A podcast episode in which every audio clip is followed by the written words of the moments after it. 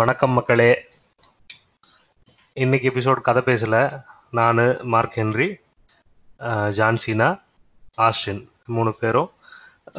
Last எபிசோடில் படித்த புக்கை பற்றி கண்டினியூ பண்ண போகிறோம் ஸோ ஃபஸ்ட்டாக மற்ற நம்ம மற்ற நண்பர்களும் வணக்கம் சொல்லிருட்டோம் நான் உங்கள் மார்க் ஹென்ரி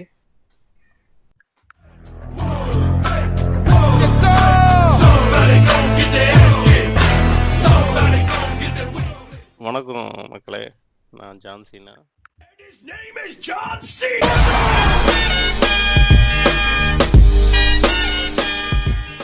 வாங்க ஸ்டீவ் ஆஸ்டின்.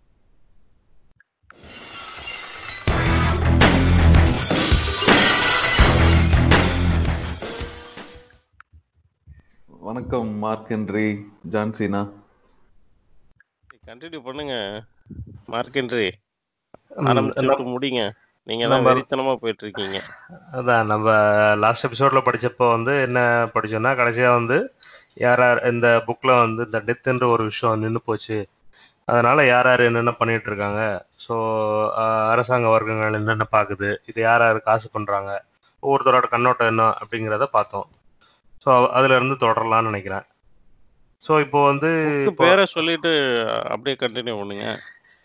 அதான் நம்ம லாஸ்ட் எபிசோட்ல நான் படிச்சுட்டு இருந்த புக் வந்து death at intervals by José Saramago José Saramago மறுபடியும் சொ- சொல்லணும்னா இவர் போர்ச்சுகீஸ் ரைட்டர் நோபல் பிரைஸ் வாங்கியிருக்கார் லிட்ரேச்சர்ல ஸோ இந்த புக் வந்து இங்கிலீஷ்ல டிரான்ஸ்லேட் பண்ணியிருக்கவங்க அது Margaret Jull Costa book name again death at intervals so so uh, இது கலை கதைக்களத்துக்கு போயிடலாம். ஸோ இந்த பர்டிகுலர் uh, uh, எபிசோடில் வந்து நம்ம லாஸ்டோட கண்டினியூஷன் என்னன்றதை பார்க்க போகிறோம் ஸோ லாஸ்ட்டாக வந்து ஸோ இந்த மக்கள் வந்து எப்படி எப்படி இதை பார்த்துட்டு இருக்காங்க அப்படிங்கிறத பார்த்துட்டு இருந்தோம் நெய்பரிங் கண்ட்ரீஸ்க்கு போய் தான் வந்து நெய்பரிங் கண்ட்ரீஸில் வந்து டெத்து கொஞ்சம் இன்னும் கண்டினியூ ஆகுதுன்றதுனால ஸோ மக்கள் வந்து இங்கே திருட்டுத்தனமாக மாஃபியான்னு ஒரு ஆர்கனைசேஷன் வந்து திருட்டுத்தனமாக இங்கேருந்து அடுத்த நாட்டு கண் பார்டர் கிராஸ் பண்ணி அங்கே புதைச்சிட்டு வராங்க. ஸோ இது மாதிரி தான் நடந்துட்டுருக்கு. கவர்மெண்ட்டும் வந்து இது டைரெக்டாக எதிர்க்க முடியாமல் இன்டைரக்டாக சப்போர்ட் பண்ணிட்டு இருந்தாங்க. ஸோ இது வந்து இப்போ மற்ற நாடுகளில் வந்துட்டு இந்த மாதிரி ஊடுருவல் அதிகமானதுனால சுற்றி இருக்கிற மூணு கண்ட்ரிஸும் வந்து அதை நிறுத்துறதுக்கு என்ன பண்ணணும் அப்படிங்கிறது தான் பார்த்துட்டு இருந்தாங்க. ஸோ இப்போ அது அந்த மாஃபியா ஆர்கனைசேஷன் வந்து இந்த இந்த ஹிண்ட்ரன்சஸ் வர்றதுனால அவங்களும் என்ன பண்ணுறாங்கன்னா ஸோ ஒரு அக்ரிமெண்ட் மாதிரி மூணு நெய்பரிங் கண்ட்ரிஸ்கிட்டையும் ஒரு அக்ரிமெண்ட் மாதிரி பேசுகிறாங்க என்னென்னா ஸோ நாங்கள் புதைக்க மாட்டோம். பார்டர் மட்டும் கிராஸ் பண்ணுவோம். பார்டர் கிராஸ் பண்ணிவிட்டு செத்ததுக்கு அப்புறமா மறுபடியும் இங்கேயே கொண்டு வந்து புதைச்சிருவோம். அப்படிங்கிற மாதிரி பேசுகிறாங்க ஸோ இது வந்து இப்போ இங்கே உள்ள இருக்கிற இந்த கண்ட்ரிக்குள்ள இருக்கிற மக்கள் எல்லாருக்குமே வந்துட்டு ஸோ இதுக்கு முன்னாடி வந்து எல்லாருக்குமே வந்துட்டு ம- வெளியில வெளியூருக்கு போனாங்க அதனால செத்து போனாங்க. ஸோ இப்போ வந்து எக்ஸாக்ட்லி வந்து இங்கே கொண்டு வந்து புதைக்கும் போது எப்படி ஸோ இவங்க வந்து இந்த நாட்டுக்குள்ள இருந்தால் சாவறதுக்கு வாய்ப்பு இல்லையே இப்போ எப்படி செத்தாங்க? அப்படிங்கிற வந்து மக்களுக்குள்ளார கேள்வி வரும். அப்ப நீங்க தான் கொண்டு போய் கொண்டுட்டீங்களா அப்படின்ற ஒரு பழி வரும் அப்படின்றதுனால கில்ட் ஃபீல் பண்ண ஆரம்பிச்சிட்டாங்க இந்த மக்கள் எல்லாருமே. அதனால நிறைய பேர் வந்து அந்த ப்ராசஸ் வந்து நிறுத்துறதுக்கு முயற்சிக்கிறாங்க. ஸோ இது இப்போ க- அரசாங்க வர்க்கத்திலே எப்படி போகுதுன்னா இந்த மாதிரி அக்ரிமெண்ட்ஸ் வந்துட்டு பண்றதுனால இப்போ இந்த மாஃபியா ஆர்கனைசேஷன் ஒரு ஒரு செட்டப் வந்து யார் யார் வந்து அவங்கவுங்களே வந்து வில்லிங்காக வந்து நான் சாக விரும்புகிறேன் என்னை மற்ற நாட்டுக்கு கூட்டு போங்க அப்படிங்கிற கேட்குறாங்களோ அவங்களுக்கு வந்துட்டு ஒரு டிக்ளரேஷன் மாதிரி வாங்கிட்டு இந்த டெத்ஸ் எல்லாமே வந்து சூசைட் கணக்கில் புக் பண்ணி அதை வந்து லீகலாக இந்த ஒரு பிரச்சனை வராத மாதிரி எடுத்துட்டு போயிட்டு இருக்காங்க ஸோ இப்போ இது வந்து அடுத்த கட்டத்துக்கு மூவ் ஆகும்போது என்னன்னா இந்த கண்ட்ரியில் இருக்கிற ஃபிலாசபர் வந்து ஒரு ஒரு கேள்வி கேட்குறான் ஸோ இப்போ நீங்கள் வந்து டெத்து நின்று போச்சு அப்படின்னு சொல்றீங்களே டெத்துன்றது வந்து ஹியூமனுக்காக மட்டும்தான் நின்று போச்சு. மற்ற மக்கள் மற்ற விலங்குகள் தாவரங்கள் எல்லாமே வந்துட்டு இன்னமும் வந்து செத்துக்கிட்டு தான் இருக்கு. டெய்லி வந்து வாழ்ந்துட்டே தான் இருக்கு. ஸோ இது வந்து இது எப்படி வந்து டெத்து அல்டிமேட்டா நின்று போச்சுன்னு நீங்க பேசுறீங்க அப்படிங்கிறது வந்து அவங்களோட கொஷினா எடுத்து வைக்கிறாங்க.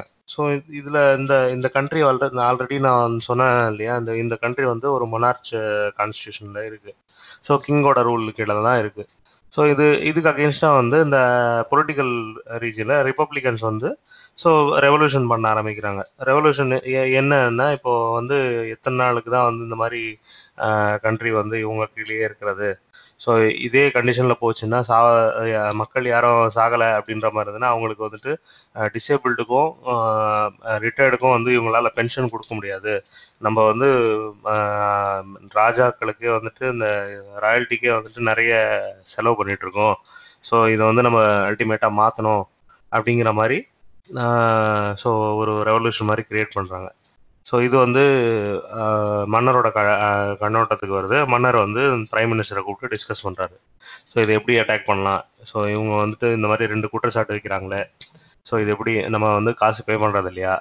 அப்படின்ற மாதிரி கேட்குறாரு மன்னர்லாம் இல்லை அந்த மாதிரிலாம் ஒன்றும் கிடையாது. இதை வந்து இந்த பர்டிகுலர் மூமெண்ட்டில் அவங்க வந்து இதை அவங்களோட லாபத்துக்கு லாபத்துக்காக எப்படி கன்வெர்ட் பண்ணணுன்றதுக்காக தான் இந்த மாதிரி ஒரு கிளர்ச்சி உருவாக்கியிருக்காங்க. இது வரைக்கும் வந்து பிரச்சனையும் வரக்கூடாது. பட் ஃபியூச்சர்ல வந்துட்டு இதே மாதிரி டெத் வந்து கண்டினியூ ஆகாம இருந்ததுன்னா நமக்கு பே பண்ண முடியாது அப்படிங்கிற மாதிரி சொல்றாரு. ஸோ இதெல்லாம் நடந்துட்டு போக சடனாக வந்துட்டு ஒரு ஒரு நாள் வந்து ஆஹ், இந்த இப்போ இந்த ஒரு கண்ட்ரிக்கு வந்துட்டு எல்லா டைரக்டர் ஜென்ரல்ன்றது வந்து ஒவ்வொரு டிபார்ட்மெண்ட்டுக்கும் வச்சிருக்காங்க. ஸோ இந்த டைரக்டர் ஜென்ரல் ஆஃப் டெலிவிஷன் இவருக்கு வந்துட்டு ஒரு லெட்டர் வருது. ஸோ அந்த லெட்டர் வந்து அவர் படித்து பார்த்துட்டு ரொம்ப பேனிக் ஆகிட்டு இமீடியட்டாக வந்து ஒரு பிரைம் மினிஸ்டர்கிட்ட அப்பாயின்மெண்ட் வாங்கிட்டு டைரெக்டாக அவரை போய் பார்க்குறாரு. பிரைம் மினிஸ்டர்கிட்டயும் வந்துட்டு அதை கொண்டு போய் காட்டுறாரு. பிரைம் மினிஸ்டரும் படிச்சுட்டு சரி ஓகே இது வந்துட்டு நம்ம ரெண்டு பேருக்குள்ளாரியே இருக்கட்டும். இன்னைக்கு இன்னைக்கு midnight nine o'clock வந்து இந்த கண்ட்ரிக்கு ஒரு நியூஸ் நியூஸ்ல நீங்களே அனௌன்ஸ் பண்ணிருங்க அப்படின்னு சொல்லி சொல்றாரு. அந்த லெட்டர்ல என்ன வந்ததுன்னா இந்த இன்னைக்கு இத்தனை நாள் நின்று போயிருந்த டெத் வந்து இன்னைக்கு night midnight twelve o'clock ஆனதுக்கு அப்புறமா எல்லாருமே வந்து டெத்ஸ் மறுபடியும் கண்டினியூ ஆகும். ஃபர்தரா வந்து ஒவ்வொரு இந்த டெத் முடிஞ்சதுக்கு அப்புறமா எல்லாருக்கும் வந்துட்டு ஒன் வீக் நோட்டிஃபிகேஷன் வரும். ஸோ ஒன் வீக் ப்ரியராகவே வந்துட்டு நோட்டிஃபிகேஷன் வரும். ஸோ அவங்கவுங்க அவங்கவுங்களோட ம- பழைய ம- பேசாதவங்க இதுக்கு முன்னாடி இருந்த கிரட்ஜஸ் எல்லாம் ரிமூவ் பண்ணிட்டு சாவறதுக்கு முன்னாடி பேசணும்னு நினைக்கிறாங்களோ அவங்கவுங்க உயிர் எழுது எழுதி வைக்கணும்னு நினைக்கிறாங்களோ அவங்களுக்கு அந்த ஒரு ஒன் வீக் வந்து ஒரு வாய்ப்பு அப்படிங்கிற மாதிரி வந்துட்டு இந்த அனௌன்ஸ்மெண்ட்ல லெட்டர் வந்து வந்திருக்கு. அந்த லெட்டர் யார்கிட்ட இருந்து வந்து வந்திருக்குன்னா டெத்து கிட்ட இருந்து வந்திருக்கு. ஸோ டெத்து வந்து ஒரு லெட்டர் வந்து டைரக்டர் ஜெனரல் ஆஃப் டெலிவிஷனுக்கு அமுச்சு விட்டுட்டு அதை மூலமா வந்து மக்களுக்கு வந்து எல்லாருமே எல்லாருக்கும் அந்த நியூஸ் அனௌன்ஸ் பண்றாங்க. அந்த லெட்டரையும் வந்துட்டு ஸ்கேன் பண்ணி எல்லா நியூஸ் பேப்பர்லயும் பப்ளிஷ் பண்றாங்க. ஸோ இது நடந்துட்டு போக ஸோ இந்த மாதிரி அனௌன்ஸ்மெண்ட் வரவே எல்லா பக்கங்களும் வந்துட்டு இந்த மாதிரி தயாராக ஆறாங்க ஆகிறாங்க. ஸோ இப்போ அட் அ டைம்ல வந்துட்டு அட் ஸ்ட்ரோக் ஆஃப் மிட் நைட்ல மறுபடியும் டெத் ஆக்டிவேட் ஆயிருச்சுன்னா இத்தனை நாள் இருவழியில் இருந்தவங்க மொத்தமா ஒட்டு மொத்தமா வந்துட்டு ஒரு ஹியூஜ் டெத் டோல் வருமே. அதை எப்படி டேக்கிள் பண்ணோன்ற கணக்குல இந்த funeral departments so undertakers so இவங்களோட அசோசியேஷன் வந்து ஒரு மீட்டிங் மாதிரி ஒன்று நடத்துறாங்க. ஸோ அந்த மீட்டிங்ல வந்துட்டு இது இந்த மாதிரி டிஸ்கஸ் பண்ணுறாங்க நம்ம கிட்ட என்னென்ன ஆயத்த பணிகள் என்னென்ன பண்ணணும்? ஸோ நமக்கு காஃபின்ஸ் நிறைய இருக்கா? கார்பெண்டர்ஸ்க்கு காண்டாக்ட் பண்ணுங்க. ஸோ கார்பெண்டர்ஸை வந்து காஃபின்ஸ் ரெடி பண்ண சொல்லுங்க. அண்டர்டேக்கர்ஸ் தே தேவையான அளவுக்கு இருக்காங்களா? எல்லாமே பாருங்க அப்படிங்கிற மாதிரி சொல்றாரு.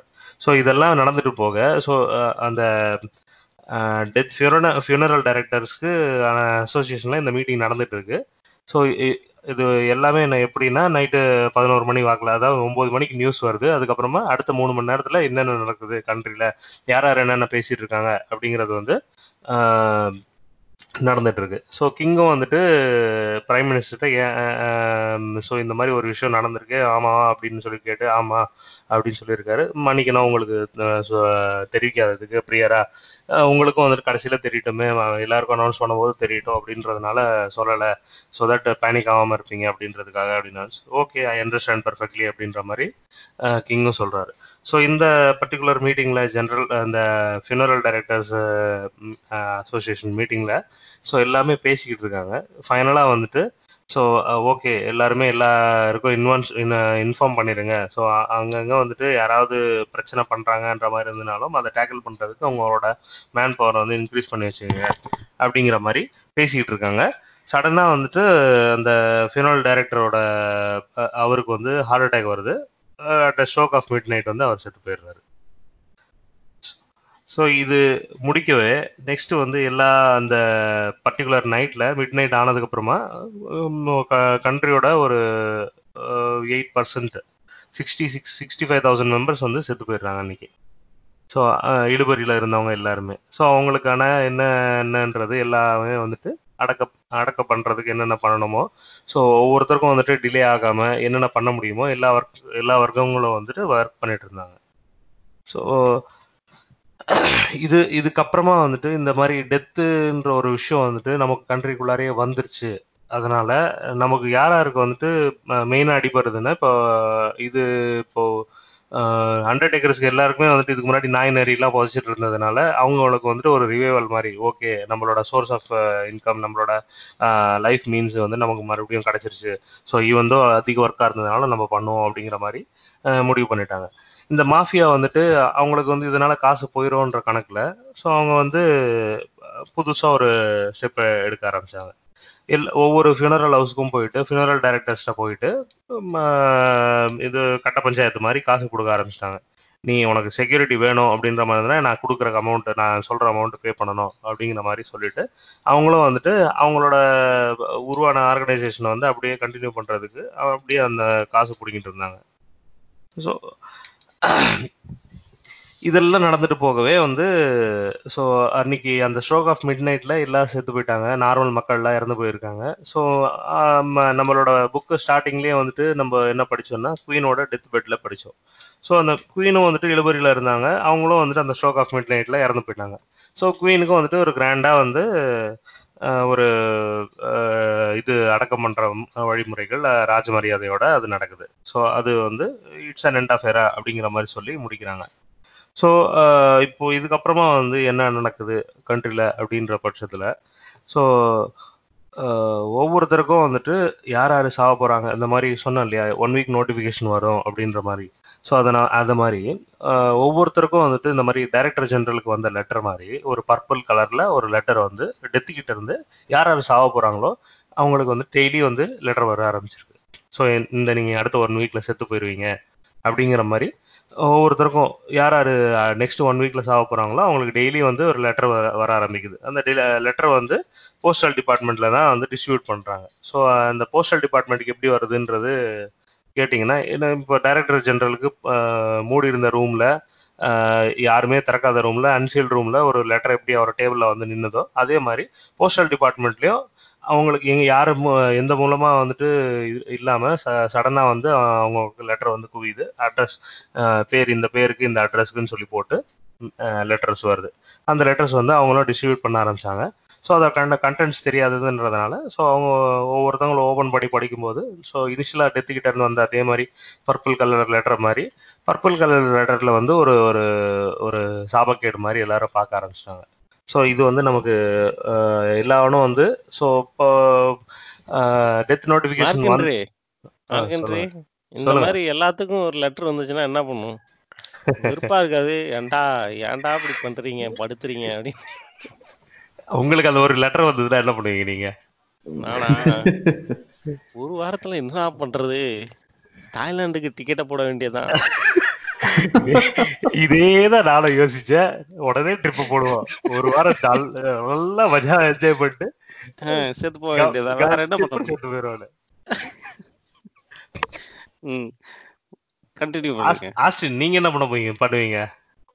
வழக்கமா என்ன பண்ணுவோம்? உங்க கூட சேர்ந்துக்கிட்டு சுத்த வேண்டியதுதான்.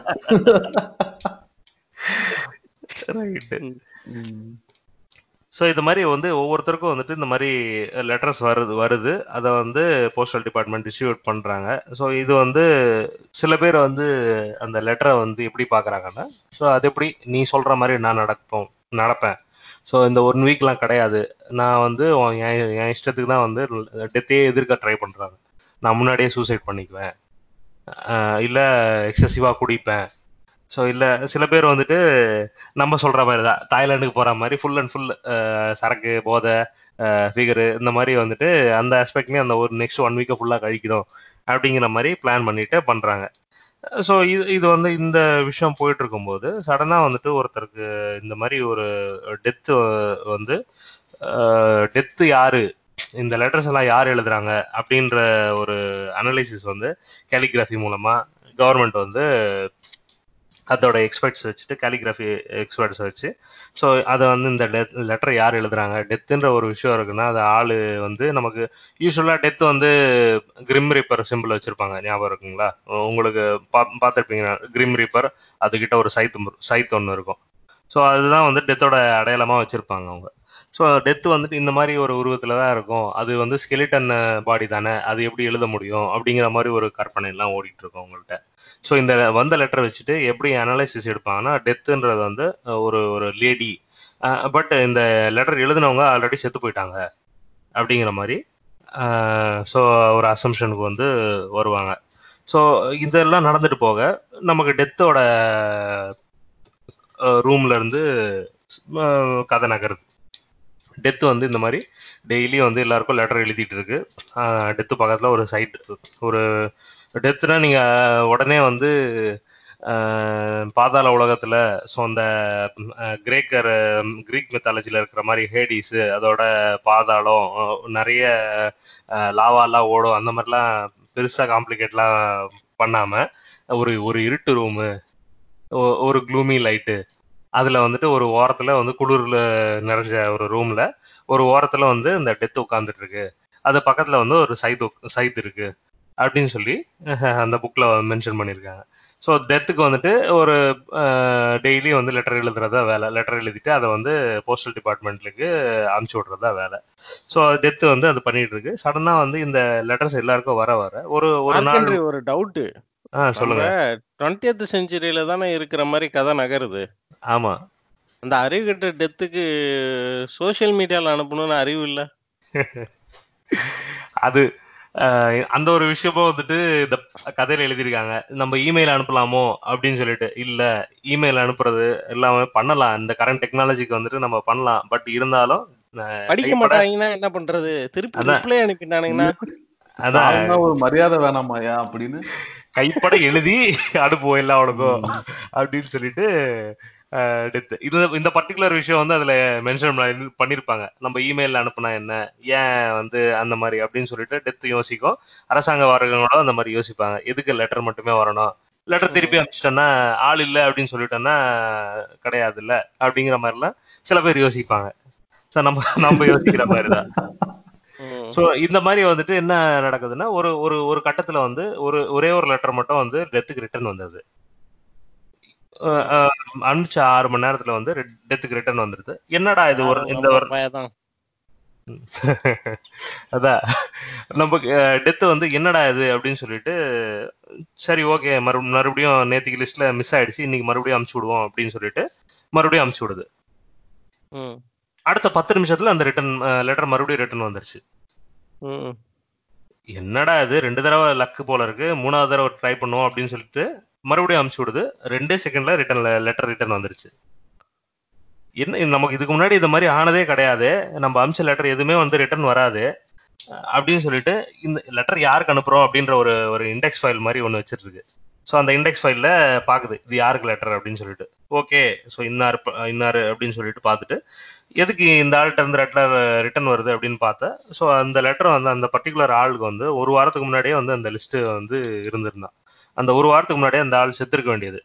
எதுக்கு அவனோட லெட்டர் ஸ்கிப் ஆகி நேம் வந்துட்டு இந்த பர்டிகுலர் வீக்ல வந்து வந்துருச்சு அப்படின்றது பார்க்குது ஸோ பார்க்க போனோம்னா அந்த பர்டிகுலர் டே வந்து அவனுக்கு வந்து பர்த்டேவா இருக்கு. ஸோ அவன் ஃபார்ட்டி நைன் இயர்ஸ் முடிச்சு ஃபிஃப்டி இயர்ஸ்க்கு வந்து அடி எடுத்து வைக்கிறான்.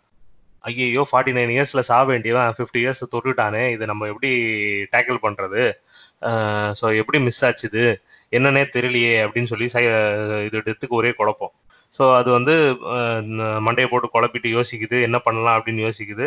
சரி இண்டெக்ஸ் ஃபைலில் வந்துட்டு ஒரு அவன் அடுத்த வருஷத்தில் பிறந்தான் நாற்பத்தி ஒன்பது வருஷம் தான் அப்படின்னு சொல்லிட்டு மாற்றி எழுதிடுவான்னு சொல்லிட்டு கோல்மால் வேலை பண்ணுது. டெத்தும் வந்து இந்த மாதிரி கோல்மால் வேலைலாம் பண்ணுது. ஸோ பண்ணிட்டு ஸோ மறுபடியும் வந்துட்டு இன்னொரு தடவை லெட்டர் கொண்டு போய் டைரெக்டாகவே கொடுத்துட்டு வரலான்னு பா பார்க்குற மாதிரி சரி ஓகே என்ன பிரச்சனைன்னு சொல்லி பார்ப்போம் அப்படின்னு சொல்லிட்டு அந்த டெத்தே வந்து கிளம்பி வந்து இவனை பார்க்க வருது. ஸோ நம்ம வந்துட்டு நம்ம ஊர்ல எல்லாம் சொல்லுவாங்க வந்து பாத்தீங்களா? இந்த மாதிரி சாவை வந்து காத்துக்கிட்டே இருக்கு. யம வந்து பாசக்கயிறு போட்டு இழுக்கிறான் அப்படின்ற மாதிரி. ஸோ அந்த மாதிரி கான்செப்ட்ல தான் வந்து அவங்களும் வந்துட்டு நம்ம டெத் பெட்ல இருக்கும்போது நமக்கு நம்மளை சுத்தியே இருக்கும். வந்து நம்ம உயிரை பறிச்சுட்டு போவோம் அப்படிங்கிற கான்செப்ட்ல யோசிக்கும் போது அந்த மாதிரி டெத்தே வந்து அதே மாதிரி வந்து அந்த பர்டிகுலர் ஆளுக்கு வீட்டுக்கு வருது. ஸோ அந்த அந்த ஐம்பது வயசுக்காரர் வந்து அந்த வீட்டுக்குள்ளார ஒரு ஒரு பெட்ல படுத்திருக்காரு. அவர் பக்கத்துல ஒரு நாய் படுத்து கிடக்குது. ஸோ ரெண்டு பேரும் அந்த வீட்டில் வந்து வேற யாருமே கிடையாது. அந்த பர்டிகுலர் ஆள் வந்து ஒரு செலோ பிளேயர் செல்லோன்றது வந்து ஒரு மியூசிக்கல் எக்யூப்மெண்ட் ஸோ அந்த செலோ பிளேயர் வந்து ஸோ அந்த இந்த வீட்டில் தானும் அந்த நாயும் அப்படிங்கிற மாதிரி வாழ்ந்துட்டு இருக்காரு. ஸோ அவரை வந்து பின்தொடருது. இப்படி என்ன ஸ்பெஷல் இந்த ஆளுக்கு? எதுக்கு இந்த ஆள் வந்து இந்த ஆளோட லெட்டர் மட்டும் திரும்ப வந்துச்சு? அப்படி என்ன நடந்துட்டு இருக்கு அப்படின்னு சொல்லி அந்த ஆளோட டெய்லி ஆக்டிவிட்டீஸை மானிட்டர் பண்ணுது. ஸோ அந்த டெய் டெய்லி ஆக்டிவிட்டீஸை மானிட்டர் பண்ணிட்டு ஃபர்தராக வந்து அந்த டெத்து வந்து அந்த பர்டிகுலர் ஆளோட லெட்டரை வந்து எப்படி அவருக்கு டிஸ்ட்ரிபியூட் பண்ணுது? ஸோ எதுக்காக அந்த லெட்டர் ரிட்டர்ன் ஆச்சு? ஸோ அந்த பர்டிகுலர் ஆள் எப்போ எப்படி சாவாரு? அப்படிங்கிறது அந்த அது என்ன நடக்க போகுது? டெத் எப்படி டேக்கிள் பண்ண போகுது? இதுதான் வந்து இந்த ரெஸ்ட் ஆஃப் த ஸ்டோரியில் கடைசி ஐம்பது பக்கத்தில் நடக்குது. ஸோ அது ஒரு இப்போ நான் அதை உடனே சொல்லிட்டேன்னா அது ஒரு ஸ்பாய்லர் மாதிரி ஆகிடும் ஸோ இப்போ எனக்கு புக்கு ஸோ இதுதான் இதோட புக்கோட கண்டென்ட் ஸோ இந்த ஃபைனலாக வந்து இந்த பர்டிகுலர் ஆளுக்கு அந்த டெத்து வந்து எப்படி எடுத்துகிட்டு எடுத்துட்டு போயிட்டு இருக்கு டெத்துக்கும் அந்த ஆளுக்கும் உள்ள என்ன நடக்குது நடுவில்? அப்படிங்கிறது தான் வந்து இந்த ரெஸ்ட் ஆஃப் த ஸ்டோரியான்னு கன்க்ளூட் பண்ணிட்டு இருக்காங்க. ஈவன் தோ வந்து ஃபர்ஸ்ட் ஒரு இது இந்த புக்கு வந்து ஒரு one ninety six page book so even though first போயிட்டு இருக்கிறதெல்லாம் ரொம்ப வேகா வந்து சம்மந்தமே இல்லாம எதை எதையோ பத்தி பேசிட்டு இருந்தாலும் இந்த ஃபைனலா ஃபைனல் பேஜ்ல புக் படிக்கும்போது அது வந்து எனக்கு ஒரு ஒரு சிறு புன்னகை வந்து தான் உருவாக்கிச்சு. ஸோ அந்த அந்த ஒரு கடைசி ஒரு சஸ்பென்ஸ் பார்ட் மட்டும் கொஞ்சம் நல்லா இருந்துச்சு அந்த புக்ல ஸோ புக் நீங்க நினைக்கிறவங்க அடுத்த அடுத்த அடுத்த எபிசோட்ல சொல்ல போறீங்களா? புக் அவ்வளவுதான் படிச்சு முடிச்சாச்சு. இல்ல ஸ்பாய்லர் சொல்ல வேணாம். ஆமா கடைசி ஸ்பாய்லர் யாராவது படிக்கணும்னு நினைக்கிறாங்கன்னா அவங்களுக்கு ஸ்பாய்லர் சொல்ல வேண்டாமே அப்படின்னு படிக்கலாம்னு இருக்கேன் மார்க் ஹென்றி தயவு செஞ்சு சொல்லிடாதீங்க. அதுக்காக தான் ஸ்பாய்லர் சொல்லாம நிறுத்திட்டேன். அதோட சுவாரஸ்யமே போயிடும் இல்லையா? ஆமா. இப்ப இப்ப இவ்வளவு தூரம் நடந்த நிகழ்வுகளே கொஞ்சம் சுவாரஸ்யமா தான் இருந்தது. அதுவே கூட அங்கங்க நீங்க ட்ரிம் பண்ணிருக்கலாம் இல்ல இது நான் நிறைய வந்து ட்ரிம் பண்ணி தான் சொல்லியிருக்கேன். ஸோ நான் அதான் இனிஷியலா வந்து one fifty six sorry one ninety six pages book நம்ம ஃபிஃப்டி சிக்ஸ் பேஜஸ் தான் பார்த்தோம். கடைசியா இருக்கிற ஒன் ஒன் ஃபார்ட்டி பேஜ் தான் இந்த இவ்வளோ நான் நேரம் நான் பேசுனது. ஸோ அதனால நிறைய இது நானே ட்ரிம் பண்ணி தான் சொல்லியிருக்கேன். ஸோ ஓகே சில இடம் சில இடங்கள் வந்து ரொம்ப வேகா இருக்கும் பட்டு சில இடங்கள் வந்து ரொம்ப இன்ட்ரெஸ்டிங்காக போகும். ஸோ நமக்கு ரைட்டர் வந்து கற்பனையில சொல்லும்போது இப்போ வந்து ஒரு ஒரு எப்படி இருந்தாலும் ஒரு ஒரு ரூமை டிஸ்கிரைப் பண்றான். ஒரு ஒரு சுச்சுவேஷனுக்கு வந்து ஒரு கேரக்டர் போகுதுன்னா அதை சுத்தி எப்படி எப்படி அப்சர்வ் பண்றதுன்றத வந்து நம்ம மைண்ட்ல கொண்டு வருவாங்க பார்த்தீங்களா அந்த ஒரு விஷயம் வந்துட்டு இங்க அஹ், நிறைய விஷயத்துக்கு அன்னெசரியாக நிறைய டிஸ்கிரைப் பண்ணியிருக்காங்க. ஸோ கதைக்கு தேவையான மாதிரி நிறைய டிஸ்கிரைப் பண்றாங்க. ஸோ அது வந்து நமக்கு இது வந்து ஜஸ்ட் ஒரு வே கிரீட் மாதிரி தான் நீங்க கடகடன்னு படிச்சு முடிக்கணும்னா டக்குன்னு முடிக்கலாம். பட் ஸோ அதான் பர்செப்ஷன் மாறலாம். ஒவ்வொருத்தருக்கும் இந்த புக்கு வந்து எப்படி இருக்கும் அப்படின்றது என்னால சொல்ல முடியல. பட் வேகா போனாலும் ஃபைனல் பேஜ் படிச்சு முடிக்கும்போது எனக்கு ஒரு சி- சிறு புன்னகை வந்தது. Okay it was a nice read அப்படின்ற மாதிரி வந்து நான் கன்க்ளூட் பண்ணிட்டேன். படிச்சு பார்ப்போம். மார்க் ஹென்றி அநேகமா நீங்க தான் அனுப்பணும் எனக்கு புக்க அமுச்சு விட்டுருவோம். ஒரு விஷயம் என்ன ஞாபகம் வருதுன்னா book thief by Markus Zusak அதுலயும் வந்து டெத் தான் நெரேட்டர் டெத் தான் கதையை சொல்ல ஸ்டார்ட் பண்ணும். சூப்பர். ஆஹ் ஆனா இந்த இந்த மாதிரி ஒரு கற்பனையான அதாவது இந்த டைம்ல தான் சாவு வரும். இந்த டைம்ல எல்லாம் இருந்து வராது. இந்த மாதிரி வராம வேர்ல்டு வார்ல ஒவ்வொருத்தரோட உயிரையும் எடுக்கிறப்போ அது என்ன மாதிரி ஃபீல் பண்ணுது? அந்த முக்கியமான கேரக்டர்ஸோட உயிரை வந்து அது அது எடுத்துனா அது போய் எடுக்கிற மாதிரி இல்ல. அவங்க இறந்த உடனே சோலை மட்டும் நான் எடுத்துட்டு போறவன் அப்படிங்கிற மாதிரி சொல்லும். ஒருத்தர் உயிரை எடுத்துட்டு போகும்போது ரொம்ப ஃபெதர் மாதிரி வெயிட்லெஸ்ஸா இருந்தது. அந்த மாதிரி கம்பாரிசன்ஸ் மெட்டாஃபர்ஸ்லாம் நிறைய வரும். ஓகே அதுலயும் டெத் தான் நரேட்டர் புக்கு ஸ்டார்ட் பண்ணும்போதே I I'm also called death அப்படி இப்படின்னு சொல்லி நிறைய நேம்ஸ்லாம் வருவங்க மாதிரி ஐன்னு தான் ஸ்டார்ட் ஆகும். அந்த நரேஷன் ரொம்ப நல்லா இருக்கும். ரைட் இங்கே வந்துட்டு இந்த புக்லேயே வந்து என்ன சொல்கிறாங்கன்னா எல்லாருக்கும் வந்துட்டு பலவித டெத் இருக்கு. ஸோ ஒன்று வந்து இன்டர்மீடியட் டெத்து இன்னொன்று வந்து அல்டிமேட் டெத்து இந்த அல்டிமேட் டெத்துன்றதுக்கு அப்புறமா எதுவுமே இருக்காது. உலகத்தில் வந்து இந்த மீன்ஸ் யூனிவர்ஸே வந்து நில்லாயிடும். பிளாக் ஹோல்ன்ற மாதிரி சொல்லுவாங்க பார்த்தீங்களா அந்த மாதிரி ஆயிடும் அப்படின்னு சொல்லி இப்போ சொல்லியிருக்காங்க. இந்த பர்டிகுலர் டெத் ஹியூமன்ஸை டீல் பண்ணுறதுக்கான டெத் வந்து small D D A T H அப்படிங்கிற கணக்குல தான். ஏன்னா எப்பயுமே வந்துட்டு நமக்கு ஒரு பேருன்றது வந்து ஃபர்ஸ்ட் கேபிட்டல் லெட்டர்ல தான் ஆரம்பிக்கும் இல்லையா? ஸோ இது வந்து நான் ஸ்மால் டெத் அல்டிமேட் டெத்துக்கு தான் வந்து கேபிட்டல் டி வரும் அப்படின்னு சொல்லிட்டு அந்த ஒரு நரேஷனும் சொல்லியிருக்காங்க.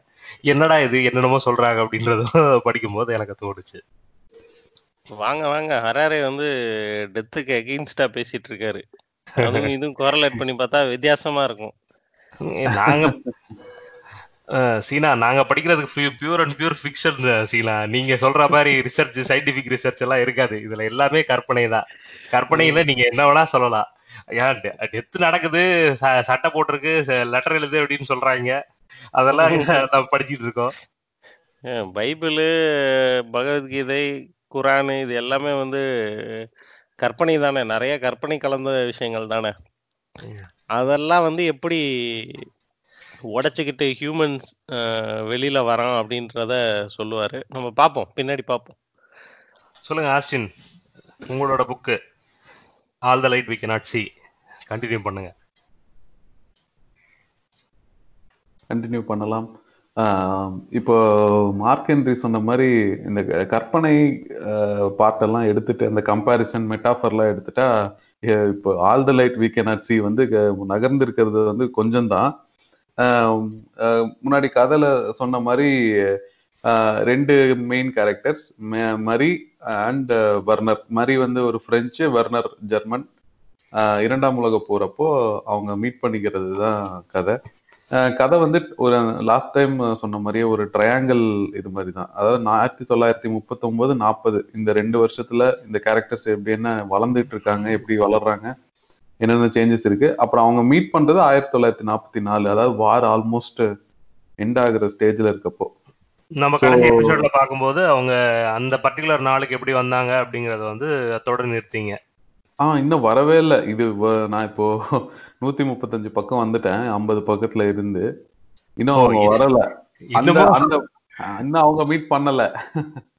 இப்பதான் புரியுது. கதையில வந்து பாத்தீங்கன்னா அந்த அந்த பர்டிகுலர் டேக்கு வர்றதுக்குள்ளே அவங்கள அவங்க வாழ்க்கையில எவ்வளவு மாறி இருக்கு அப்படிங்கிறதுதான் புக்கு முக்கியமா சொல்லணும்னா ஒரு ஒரு ஒரு வார் வந்துருச்சு அப்படின்னா அது அந்த ஊருக்கு எப்படியெல்லாம் ஸ்ப்ரெட் ஆகுது அந்த ஊர் மக்களோட நிலைமை எல்லாம் என்ன ஆகுது அப்படிங்கிறது தான் மெயினா வருது. அதாவது மாதிரி இருக்கிற பிரான்ஸ் பிரான்ஸுக்கு வந்து வேற நாடு வந்து இன்வைட் பண்றாங்க அப்படின்னா அந்த மக்களோட இயல்பு நிலை எப்படி பாதிக்குது?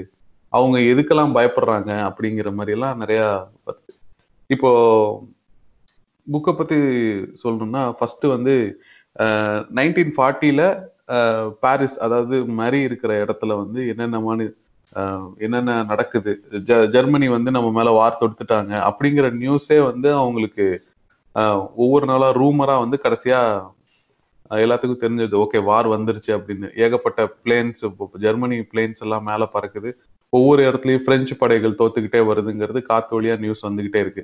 இவங்க இருக்கிறது பாரிஸ் அந்த மியூசியம்ல தான் மரியோட அப்பா வேலை செய்யறாரு லாக்ஸ்மித் பூட்டு எல்லாத்தையும் வந்து அவர் தான் ரிப்பேர் பண்றவரு. அவர் தான் இன்சார்ஜ் கூட ஒவ்வொரு ரூமுக்கும் அந்த சேஃபா இருக்கிறதுக்கான இன்சார்ஜ். ஸோ அவங்க இருக்கிற ஊர் இப்ப பாரிஸ் வந்து நீங்க வந்துட்டு இந்த ரெண்டு கேரக்டர்ஸ்ல ஒருத்தவங்க பிளைண்டுன்னு சொன்னீங்க. மரி பிளைண்டா இல்ல வர்னர் பிளைண்டா மரி பிளைண்ட் ஓகே மரி அந்த பொண்ணு தான் பிளைண்ட் அவங்களுக்கு எப்படி பார்வை போச்சுன்றது ஏதாவது சொல்லியிருக்காங்களா? கஞ்சனிட்டல் கேட்ராக்ட் கஞ்சினியல் கேட்ராக்ட் ஏதோ ஒன்று சொல்றாங்க. அந்த காலத்துல அதுக்கு அதுக்கு வந்து மருந்து இல்ல. மருந்து இல்ல. சிகிச்சை இல்ல. முறைகள் இல்லாம ஆமா ஆமா. சிகிச்சை இல்ல. அதனால அந்த அப்போ வந்து அது- அது பர்மனன்ட் பிளைண்ட்னஸ் அவ்வளவுதான். தொடருங்க. அது ஒன்று ஸோ இப்போ அந்த வார் வர்ற வ- வ- அந்த வார் வர்ற டைம்ல மரிக்கு வந்து கிட்டத்தட்ட அவங்க அப்பா வந்து சொல்லி கொடுத்துட்றாரு எப்படி வந்து அந்த அந்த ஊ அந்த ஒரு பர்டிகுலர் ஒரு ஃபார் எக்ஸாம்பிள் இப்போ நம்ம சென்னைனா ஒரு ஏரியா இருக்குன்னு வச்சுக்கோங்க. ராயபுரம் இருக்கு வண்ணாரப்பேட்டை இருக்கு. அந்த மாதிரிலாம் ஒரு ஏரியாக்குள்ள இருக்கிற பில்டிங்ஸ் எல்லாத்தையும் அவர் என்ன பண்றாரு? ஒரு மாடலா செய்யறாரு வீட்லயே செஞ்சு அந்த மாடலுக்குள்ள எப்படி நகர்றதுன்னு சொல்லி கொடுக்குறாரு. அதையே எடுத்து ரியல் டைம்ல போய் கூட்டிட்டு போறாரு டெய்லி ஒரு ஆறு மாசம் கிட்ட ஒன் இயர் கிட்ட ஆகுது. எந்த பாயிண்ட்ல அந்த அந்த ஏரியால எந்த பாயிண்ட்ல இருந்தாலும் யார் உதவி இல்லாம மரி வந்து திரும்பி வர்ற அளவுக்கு அவங்க அப்பா சொல்லி கொடுக்குறாரு. பயங்கர அது இந்த அப்பா கேரக்டர் வந்து ரொம்ப நல்லா ப்ரொஜெக்ட் பண்ணிருக்காங்க ஆஹ் இப்ப படிக்கிற இது வரைக்கும் படிச்ச புத்தகங்கள்லயே அப்பா கேரக்டர்ஸ் எல்லாம் நல்ல நல்ல கேரக்டர்ஸா தான் இது பண்றாங்க இது ஒரு அம்மா இல்லாத பார்வை இழந்த பொண்ணு. அவங்க அப்பா தான் எல்லாமே. அது அவங்க அப்பா தான் எல்லாமே இருக்காரு. அதை எப்படி நல்லா பண்றாரு அப்படிங்கறது ஒரு சின்ன சின்ன இப்ப அந்த பொண்ணுக்கு வந்து பார்வை இழந்த உடனே எல்லாமே போயிடுது. எங்க பார்த்தாலும் காலை வச்சா ஒரு அதுல பாதாளத்துல விழுற மாதிரி இருக்கு. எப்படியாவது கால் முட்டியில கை முட்டியில எங்கேயாவது அடி கண்டிப்பா அடி விழுந்துடுது சோ தன்னோட பெட்டு தவிர வேற எதுவுமே தனக்கு ஒரு நல்ல விஷயம் இல்லைங்கிற மாதிரி இருக்கிற பொண்ணை வந்து அந்த பிளாக் அந்த ஹோல் ஏரியாவே யார் உதவி இல்லாம நடக்கிற அளவுக்கு சொல்லி தராரு. அது it's not an easy task அதை வந்து ஆமா எப்படி நீங்க ஒரு நீங்க சொல்ற மாதிரி ஒரு லாக் ஸ்மித் வந்து இவ்வளவு பண்றது வந்து ரொம்ப அசாதாரணமா அசாதாரணமான விஷயமா தான் இருக்கு. லாக் ஸ்மித் பை ப்ரொஃபஷன் இப்படி பண்றாருங்கிறத விட ஒரு ஒரு ஒரு அப்- ஒரு அப்பாவுக்கு இவ்வளவு பொறுமை இருந்து அதை பண்ண பண்ணுவாங்களாங்கிற மாதிரி வரும். இல்ல நம்பக்கூடிய ஒரு விஷயம் தான் ஆனா நல்லா இருக்கு படிக்கிறதுக்கு. அந்த கேரக்டரைசேஷன் ரொம்ப நல்லா இருக்கு. அவ்வளவு பொறுமை அவ்வளோ ஒரு மெச்சூரிட்டி அந்த கேரக்டருக்கு இல்லைன்னா அந்த அந்த அந்த அந்த பொண்ணோட வாழ்க்கையும் கஷ்டங்கிற மாதிரி இருக்கும். ஸோ அப்படி அந்த பிளாக் எல்லாம் நல்லா இது பண்ணாங்க பிரெயில்லயே பல புத்தகங்கள் படிக்குது. அவங்க அப்பா ஒவ்வொரு பர்த்டேக்கும் வந்து கிஃப்ட் பண்றாங்க. பிரெயில்லயே நல்ல பெரிய பெரிய ஃபேமஸான நாவல்ஸ் எல்லாமே பிரெயில்ல கொடுக்குறாங்க. அது தன்னோட உலகம் அந்த அந்த அந்த ஏரியா அந்த அவங்க அப்பா அப்புறம் அந்த புக்கு அப்படின்னு போயிட்டு இருக்கு. அப்பதான் அந்த வார் வந்துடுது. பாரிஸ் வந்து கொஞ்சம் ஒவ்வொரு நாளும் அப்படியே பாரிஸ்ல இருக்க காத்தே வந்து ரொம்ப டென்ஷனான காத்தா மாறிக்கிட்டு வருது. ஆஹ் மக்கள் பேசிக்க மாட்டேங்கிறாங்க அவங்களுக்குள்ளேயே எல்லாரும் ரொம்ப சீரியஸ் ஆயிட்டாங்க. கடைகள் சீக்கிரமே சாத்துறாங்க அப்படிங்கிறாங்க. அப்புறம் வந்து அஹ், நிறைய ரூமர்ஸ் இந்த இந்த இந்த பொண்ணை பயமுறுத்துற மாதிரி கூட ரூமர்ஸ் எல்லாம் வருது. பொண்ணுங்களுக்கு எல்லாம் சேஃப்டி கிடையாது இனிமே அப்படிங்கிற மாதிரி எல்லாம் வருது. பாரிஸே வந்து ஒரு ஒரு giant balloon expanding giant balloon மாதிரி ஆயிட்டு வருது.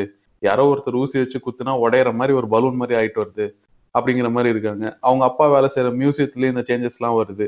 யாருமே வந்து அவங்கவுங்க டிபார்ட்மெண்ட்ஸ்ல இருக்கிற முக்கியமான ஐட்டம்ஸ் அது பெரிய மியூசியம் பிரான்ஸ்லயே இருக்க one of the biggest museums so அங்க பாதுகாக்கப்பட வேண்டிய விஷயங்கள் எல்லாம் கொஞ்சம் கொஞ்சமா எடுத்துட்டு வந்து அங்கங்க பேக் பண்ணி அனுப்பிடுறாங்க.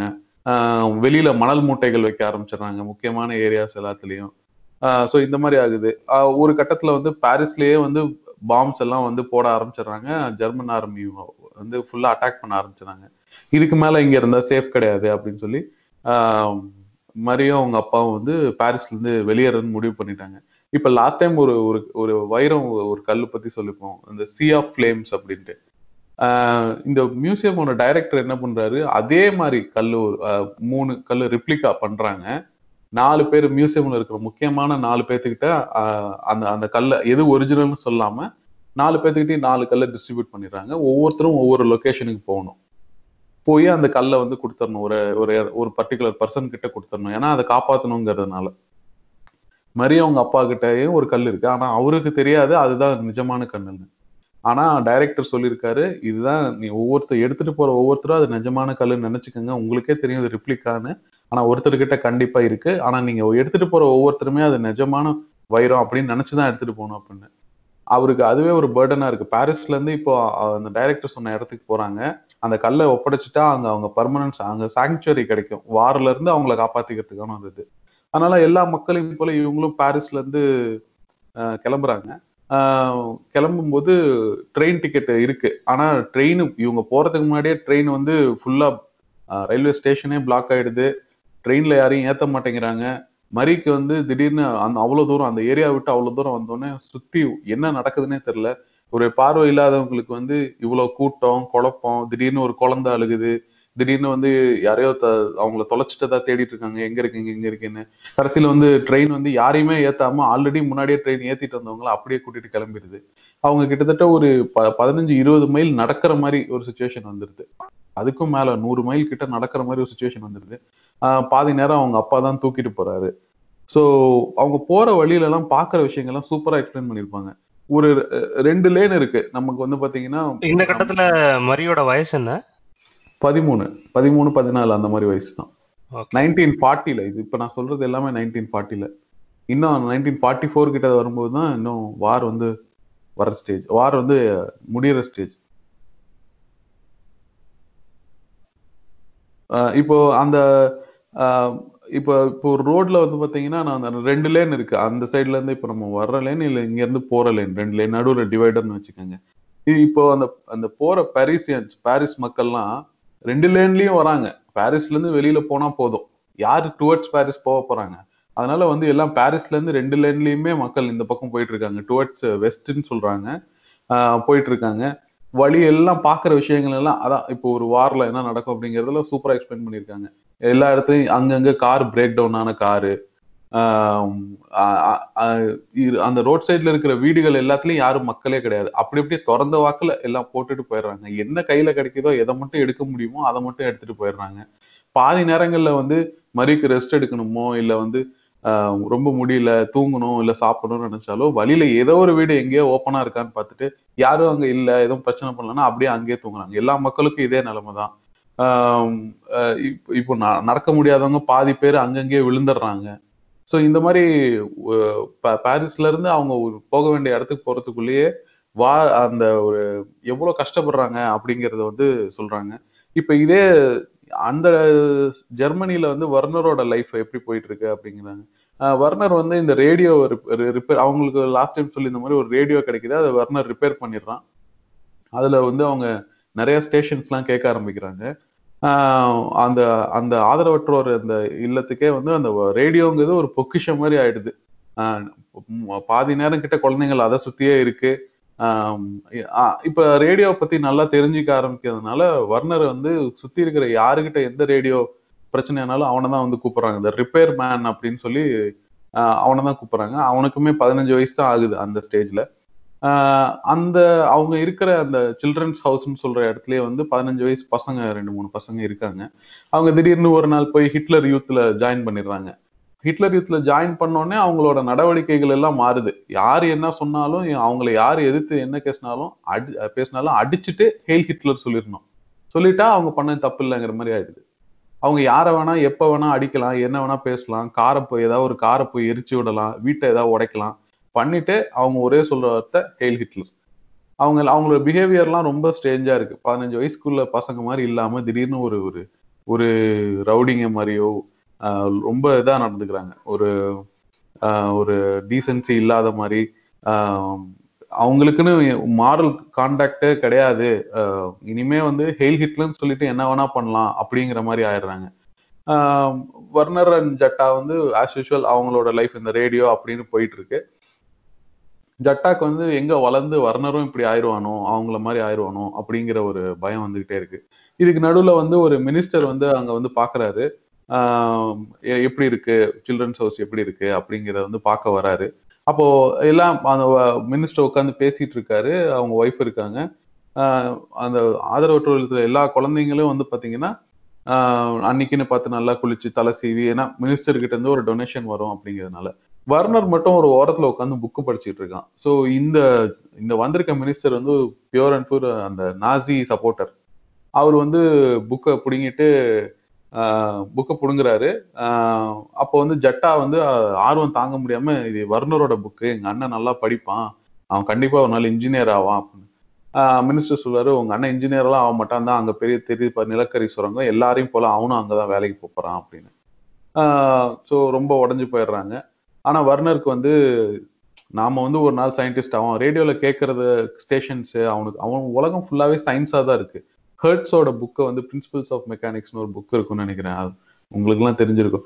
அந்த principles of physics of mechanics அந்த புக்கை வந்து ரொம்ப அவன் அந்த வயசுலயே மொழி தெரியாம இருந்தாலுமே நல்லா படிச்சு கத்துக்கிற அளவுக்கு ஆயிடுவான். நல்ல ஒரு அவனுக்குன்னு ஒரு ஒரு சயின்ஸ் நாலேஜ் ஒரு பிசிக்ஸ் அண்டர்ஸ்டாண்டிங் எல்லாமே நல்லா வந்துடும் அப்புறம் வந்து கொஞ்சம் கொஞ்சமா வந்து ஜெர்மன்ல இந்த சேஞ்சஸ்லாம் இப்போ இந்த ஹிட்லர் யூத் இதெல்லாம் வரும்போது இன்னொன்னு நடக்குது என்னன்னா இப்போ வேற நாட்டு பொருட்கள் எல்லாத்தையுமே இந்த ஹிட்லர் யூத்தை சேர்ந்தவங்களோ இல்ல இந்த நாசி சப்போர்ட் பண்றவங்களோ வேற நாட்டு பொருட்களையே வந்து ஃபர்ஸ்ட் வேணாங்கிறாங்க. எதுனாலும் ஜெர்மனில தயாரிச்சதா தான் இருக்கணும் அப்படிங்கிறாங்க.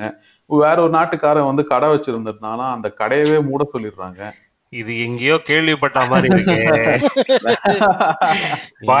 சைனா மாதிரி இருக்கே. இல்ல இல்ல வரும். இந்த பாயிண்ட்டுக்கு வரும். இதெல்லாம் எனக்கு படிக்கும்போது என்னது இது? இவ்வளவு அட்வான்ஸா எழுதியிருக்காங்களா? இல்ல இதெல்லாம் இல்ல அடிச்சிட்டு அடிச்சிட்டு ஹெயில் ஹிட்லர்னு சொன்னா இங்கேயே அடிச்சிட்டு ஜெய் ஸ்ரீராம்னு சொன்னா சரியா போயிடுமா? அதுதான். இப்ப நான் அதெல்லாம் வெளிப்படையா. இந்த இந்த நம்ம நம்ம ஊர் மக்கள்லாம் வந்து இந்த புக்கை படிச்சுதான் வந்து இந்த மாதிரி பண்ணிட்டு இருக்காங்களோ? மார்க்கெண்ட் நீங்க நம்ப மாட்டீங்க. இது ஒரு டெம்ப்ளேட் இது வந்து அந்த ஒரு தியரி ஆ இது ஒரு சுப்ரீம் லீடர் அப்படிங்கிற கான்செப்ட் வந்துட்டாலே அவங்களோட ஃபாலோவர்ஸ் எல்லாம் இப்படி ஒரு ஒரு ஐடல் ஒர்ஷிப் பண்றவங்க அந்த மூளையை கலட்டி வச்சுட்டு ஆஹ் அந்த லீடரையே ஃபாலோ பண்ணுவாங்க. எதை மூலக்காரங்களாவே சுத்துறாங்கன்றீங்க. ஆமா மாட்டு மூளை எனக்கு தான். இந்த மாதிரிதான் நடக்குது. உடைமைகள் எல்லாம் பறிக்கப்படுது. கொஞ்சம் கொஞ்சமா பிரிட்டிஷ்காரன் பிரான்ஸ்காரன் எல்லாம் கடை வச்சிருக்கான். எல்லாத்தையும் விரட்டி அடிக்கிறாங்க. இனிமே நீங்க கடை வைக்க கூடாதுன்னு. பிரான்ஸ் பிரெஞ்சு பேசினாலே எல்லாம் பயந்துகிட்டு மக்கள் முன்னாடி இனிமே பிரெஞ்சு ஜ- இங்கிலீஷ்லாம் பேச முடியாதுங்கிற மாதிரி சுச்சுவேஷன்லாம் வருது.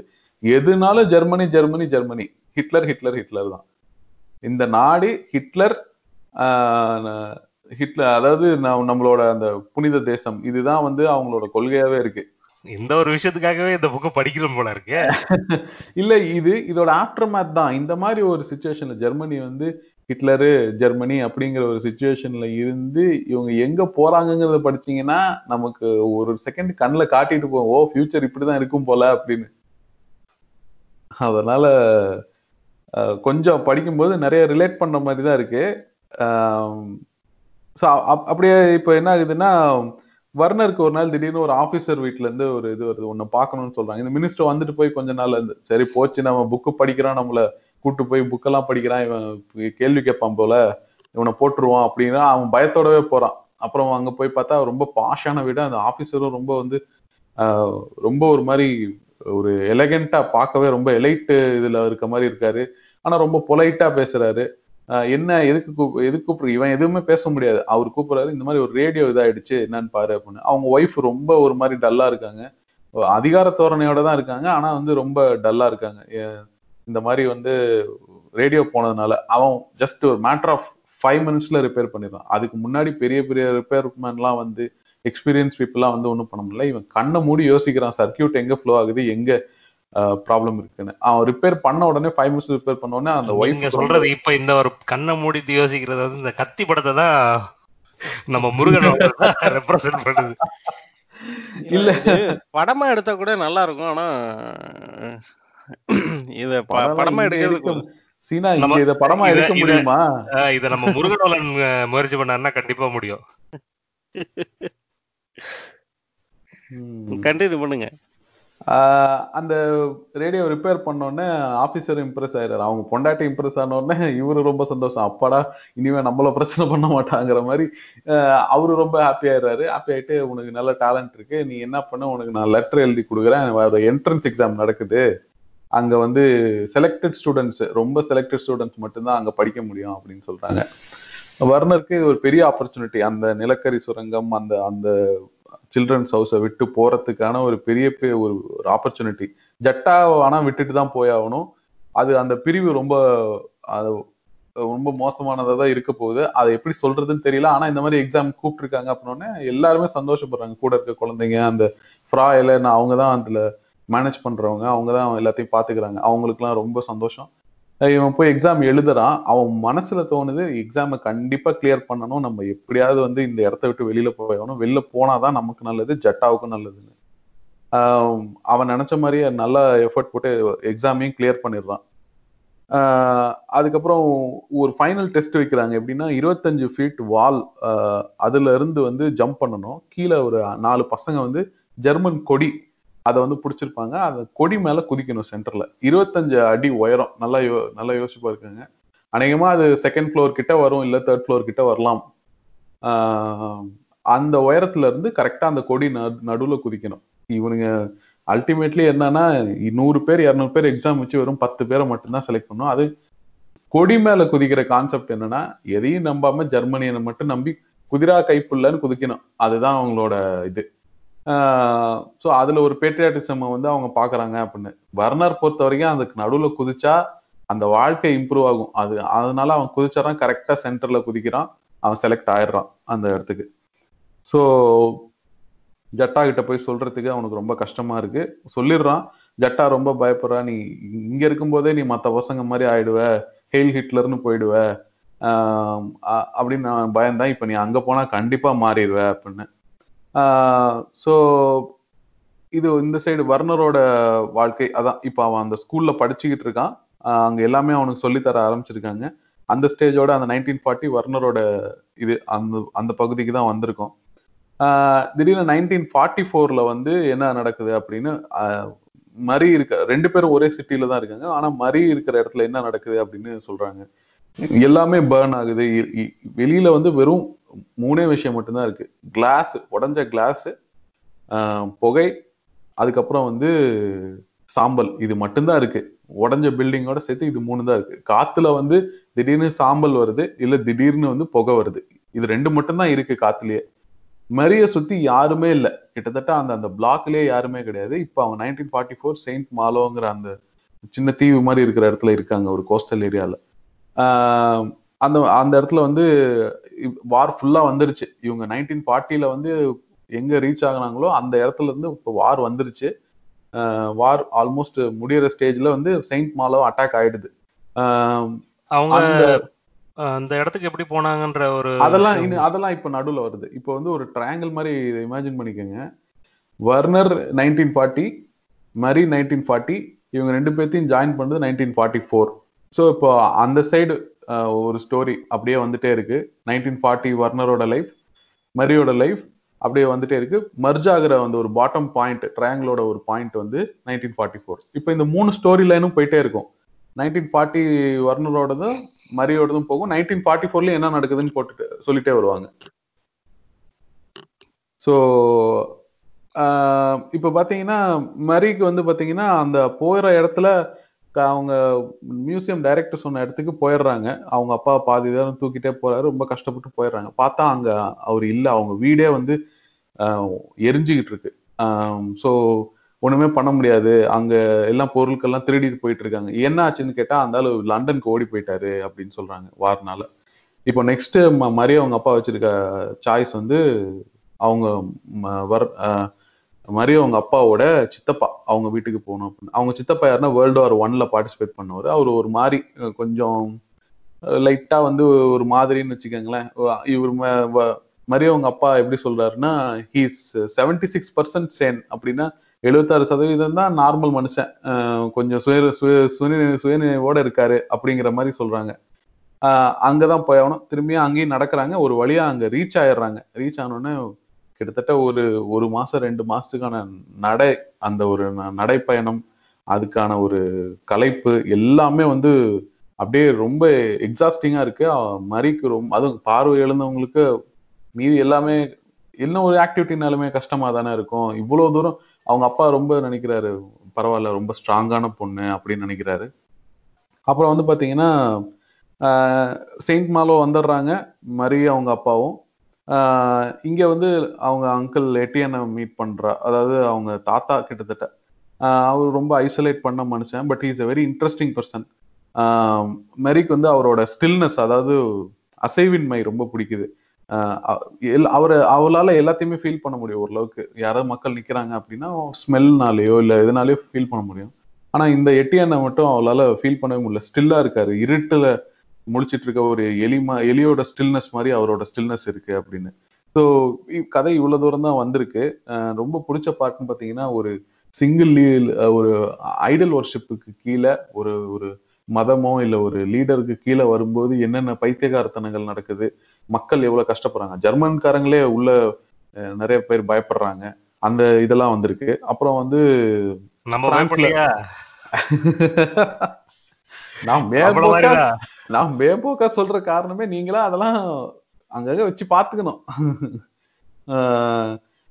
நிறைய அந்த மாதிரி இப்ப நீங்க புக்கு படிக்கும்போது இந்த வருஷம் நீங்க படிச்சீங்கன்னா இல்ல இன்னும் நெக்ஸ்ட் டூ த்ரீ இயர்ஸ்ல படிச்சீங்கன்னா நிறைய ரிலேட் பண்ண முடியும். அப்புறம் வந்து ஒரு எதிரி நாடு சப்போஸ் பக்கத்துல இருக்க நாடே அஃபெக்ட் ஆகுதுன்னா இந்த மாதிரி ஒரு ஒரு மாட்டு மூலையனுங்க இருக்கிற நாடுனால பக்கத்து நாடு எவ்வளவு கஷ்டப்படுது அப்படிங்கறதெல்லாம் கூட நல்லா இருக்கு பாக்குறதுக்கு. பக்கத்து நாடா மொத்த உலகத்தையும் நம்ம பாடாப்படுத்தி இருக்கான் நாசிக்கல் ஆமா அது இவங்கெல்லாம் நெய்பர் மாதிரி இல்ல பிரான்ஸ் சோ இமீடியட்டா பிரான்ஸ பிடிச்சிடுறாங்க. ரொம்ப ஈஸியா பிரான்ஸ் படையே ஒண்ணுமே இல்லாதங்கிற மாதிரி ஒரு பிக்சர் பண்றாங்க ஆனா ஜெர்மனி அப்போ அவ்வளோ என்னன்னா ஒரு நிலக்கரி சுரங்கம் ஏழு நாள் வேலை செய்யுது ஒவ்வொருத்தருக்கும் பன்னெண்டு மணி நேரம் ஷிஃப்ட் ரொம்ப இண்டஸ்ட்ரியஸா இருக்காங்க. அவ்வளோ வேலை செய்யறாங்க எல்லா வேர்ல்டு வார் டூ அவங்க வேர்ல்டு வார் டூல அவங்க மெயினா வந்து இன்ஜினியர்ஸை வச்சு தானே மூவ் பண்ணது ஸ்ட்ராட்டஜிக்கலா ஸோ அதனால தானே அவங்களோட ஃபோர்ஸ் வந்து ரொம்ப ஸ்ட்ராங்கா இருந்தது. எந்த ஒரு ஆர்மிலையும் இல்லாத ஒரு விஷயம். இன்ஜினியர்ஸை வந்து உள்ள கொண்டு வந்தாங்க. ஸோ கன்ஸ்ட்ரக்ஷன்ஸ் பண்ண ஆரம்பிச்சாங்க. ஸோ அதனால தானே ஜெர்மன் ஃபோர்ஸை பார்த்து ரொம்ப பயப்பட்டாங்க நம்ம மக்கள் உலகத்துல இருக்கிற எல்லா மக்களுமே. இன்னைக்கு வரையில அவங்க டெக்னாலஜில ஸ்ட்ராங்கா இருக்காங்க அப்படின்னா அதுக்கு காரணம் வந்து வேர்ல்டு வார் டூ தான்.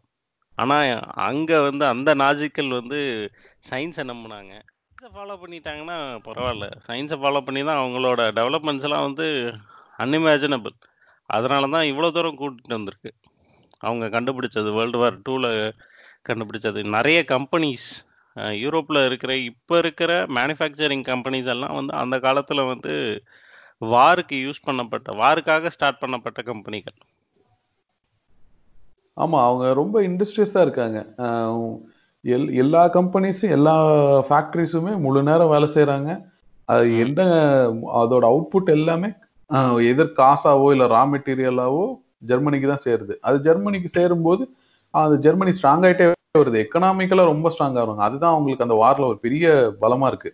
இந்த ஒரு விஷயமும் சொல்லுவாங்களே ஜெர்மன்ஸ் லவ் தர் மிஷின்ஸ் அப்படின்னு சொல்லிட்டு. அவங்க பழைய மிஷின்ஸ் வந்துட்டு ரிஃபர்பிஷ் பண்ணி யூஸ் பண்ணிட்டே தான் இருப்பாங்களே தவிர புது மிஷின் வாங்குறதுக்கு வந்து பார்க்க மாட்டாங்க. So they love their machines அப்படின்ற மாதிரி சொல்லுவாங்க.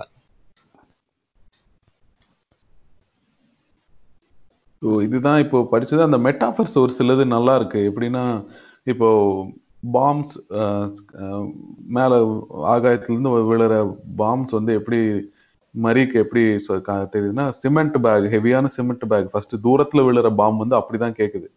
ஆஹ் அந்த வைப்ரேஷன் எல்லாம் வந்து ஒரு சிமெண்ட் பேக் தரையில மேல இருந்து ஆகாயத்துல இருந்து விழுந்தா எப்படி ஒரு ஒரு சவுண்டோட விழும்? ஒரு அந்த மாதிரி ஒரு வைப்ரேஷன் அந்த மாதிரிலாம் நிறைய மெட்டாஃபர்ஸ் எல்லாம் ரொம்ப நல்லா இருக்கு. மார்க்கெண்டரி சொன்ன மாதிரி அந்த வர்ணனைகள்லாம் ஒதுக்கிட்டு படிக்க முடியாது இந்த புக்ல ஏன்னா இந்த புக்ல எனக்கு தெரிஞ்சு 50% பர்சன்ட் வர்ணனைகள் தான் பட் அது எனக்கு ரொம்ப பிடிச்சிருக்கு ரொம்ப நல்லா இருக்கு. அந்த world war two world war two கதைக்களத்துல வந்துட்டதுக்கு அப்புறமா நம்ம அந்த வர்ணனைகள் இல்ல அப்படின்ற மாதிரி தான் நம்மளுக்கு ரிலேட் பண்றது ரொம்ப ரொம்ப கஷ்டம். நம்ம அதெல்லாம் பார்க்கல. எனக்கு என்னோட பர்சனல் இன்ட்ரெஸ்ட் வந்து நம்ம அந்த வேர்ல்டு வார் வீடியோஸ்லாம் நான் பார்ப்பேன். ஸோ டிஸ்கவரியில கூட வேர்ல்டு வார் டூ அப்படின்னு சொல்லிட்டு ஒரு கம்பைலேஷன் அவன் போடுவான். அதெல்லாம் ரொம்ப இன்ட்ரெஸ்டிங்கா இருக்கும் பார்க்கவே. ஸோ ஒவ்வொருத்தவங்க வந்து ஸ்ட்ராட்டஜைசிங்க எப்படி பண்ணிட்டு இருக்காங்க ஒவ்வொரு கண்ட்ரி வந்துட்டு எப்படி பார்க்க போனா மீன்ஸ் எப்படி லீட் பண்ணாங்க அப்படிங்கிற விஷயம்லாம் வந்து ரொம்ப நல்லா இருக்கும். எனக்கு அது அந்த ஸ்ட்ராட்டஜி வந்து ரொம்ப பிடிக்கும். நீங்க உங்களுக்கு இந்த புக்கு கண்டிப்பா பிடிக்கும். இப்போ நீங்க சொன்னதை வச்சு இதுக்கே வந்துட்டு ஆல்ரெடி நெக்ஸ்ட் கொரியருக்கு ரெடி பண்ணிட்டேன். இன்னொரு இன்னொரு வர்ணனை ரொம்ப நல்லா இருக்கும். இப்போ ம- மரி அவங்க அப்பா அந்த ஆஹ் பாரிஸ்ல இருந்து வெளியில வந்துட்டாங்க. ஒரு ஒரு ஒரு இடத்துல மரிக்காக ரெஸ்ட் எடுக்கிறாங்க நைட்டு அங்க படுத்துட்டு பாக்குறாரு. மேல வந்து அவருக்கு பாம்பு போடுற அந்த அந்த பிளேன்ஸ் எல்லாம் பார்த்துட்டு அவரு நினைக்கிறாரு நம்ம வந்து டீப்பான ஒரு ஓஷன்ல இருக்கோம். மேல சுத்துற பிளே பிளேன்ஸை வந்து மீன் மாதிரி இமேஜின் பண்றாரு. நம்ம வந்து கடல்ல இருக்கோம். மேல தெரியிற ரெட் கலர்ல இருக்கிற அந்த வானம் வந்து சர்ஃபேஸ் ஆஃப் த சி அங்க மேல சுத்துறதெல்லாம் மீன். நம்மள வேட்டையாடுறதுக்கான மீன் அப்படிங்கிற மாதிரி ஒரு இமேஜினேஷன் பண்ணி பாக்குறாரு. சோ அதெல்லாமே ரொம்ப நல்லா இன்ட்ரெஸ்டிங் மெட்டாஃபரா இருக்கு நீங்க சொல்றது. அந்த ஆமா. நீங்க நீங்க சொல்ற மெட்டாஃபோர்ஸ் எல்லாம் பார்த்தோன்னா கண்டிப்பா வந்துட்டு நம்ம அந்த பர்டிகுலர் பர்சனா அங்க இருந்து ஃபீல் பண்ணுவோம் அந்த புக் படிக்கும் போதுன்றது தான் எனக்கு இன்னும். இன்ட்ரெஸ்ட் கிளப்புது இந்த book படிக்கணும்ட்டு all the light we cannot see good ஆமா. இப்ப செயின்ட் மாலோ பத்தின ஒரு டிஸ்கிரிப்ஷன் கொடுக்குறாங்க. அவங்க கடைசியா போறாங்கல்ல அங்கதான் இருக்காங்க. அங்கதான் மீட் பண்றாங்கல்ல ரெண்டு பேரும். அந்த ஊர் பாத்தீங்கன்னா ஒரு யூனியன் டெரிட்டரி மாதிரி நீங்க இமேஜின். பண்ணிக்கங்க. ஆமா வால்டு. சிட்டி அத. வந்து இமேஜின் பண்ணிக்கங்க. ஒரு இந்தியால இருக்க ஒரு யூனியன் டெரிட்டரி நான் சொல்ல விரும்பல. ஆஹ் கடல் பக்கத்துல இருக்கிற ஒரு யூனியன் டெரிட்டரி ஃபோர்ட் எல்லாம் இருக்கிற மாதிரி.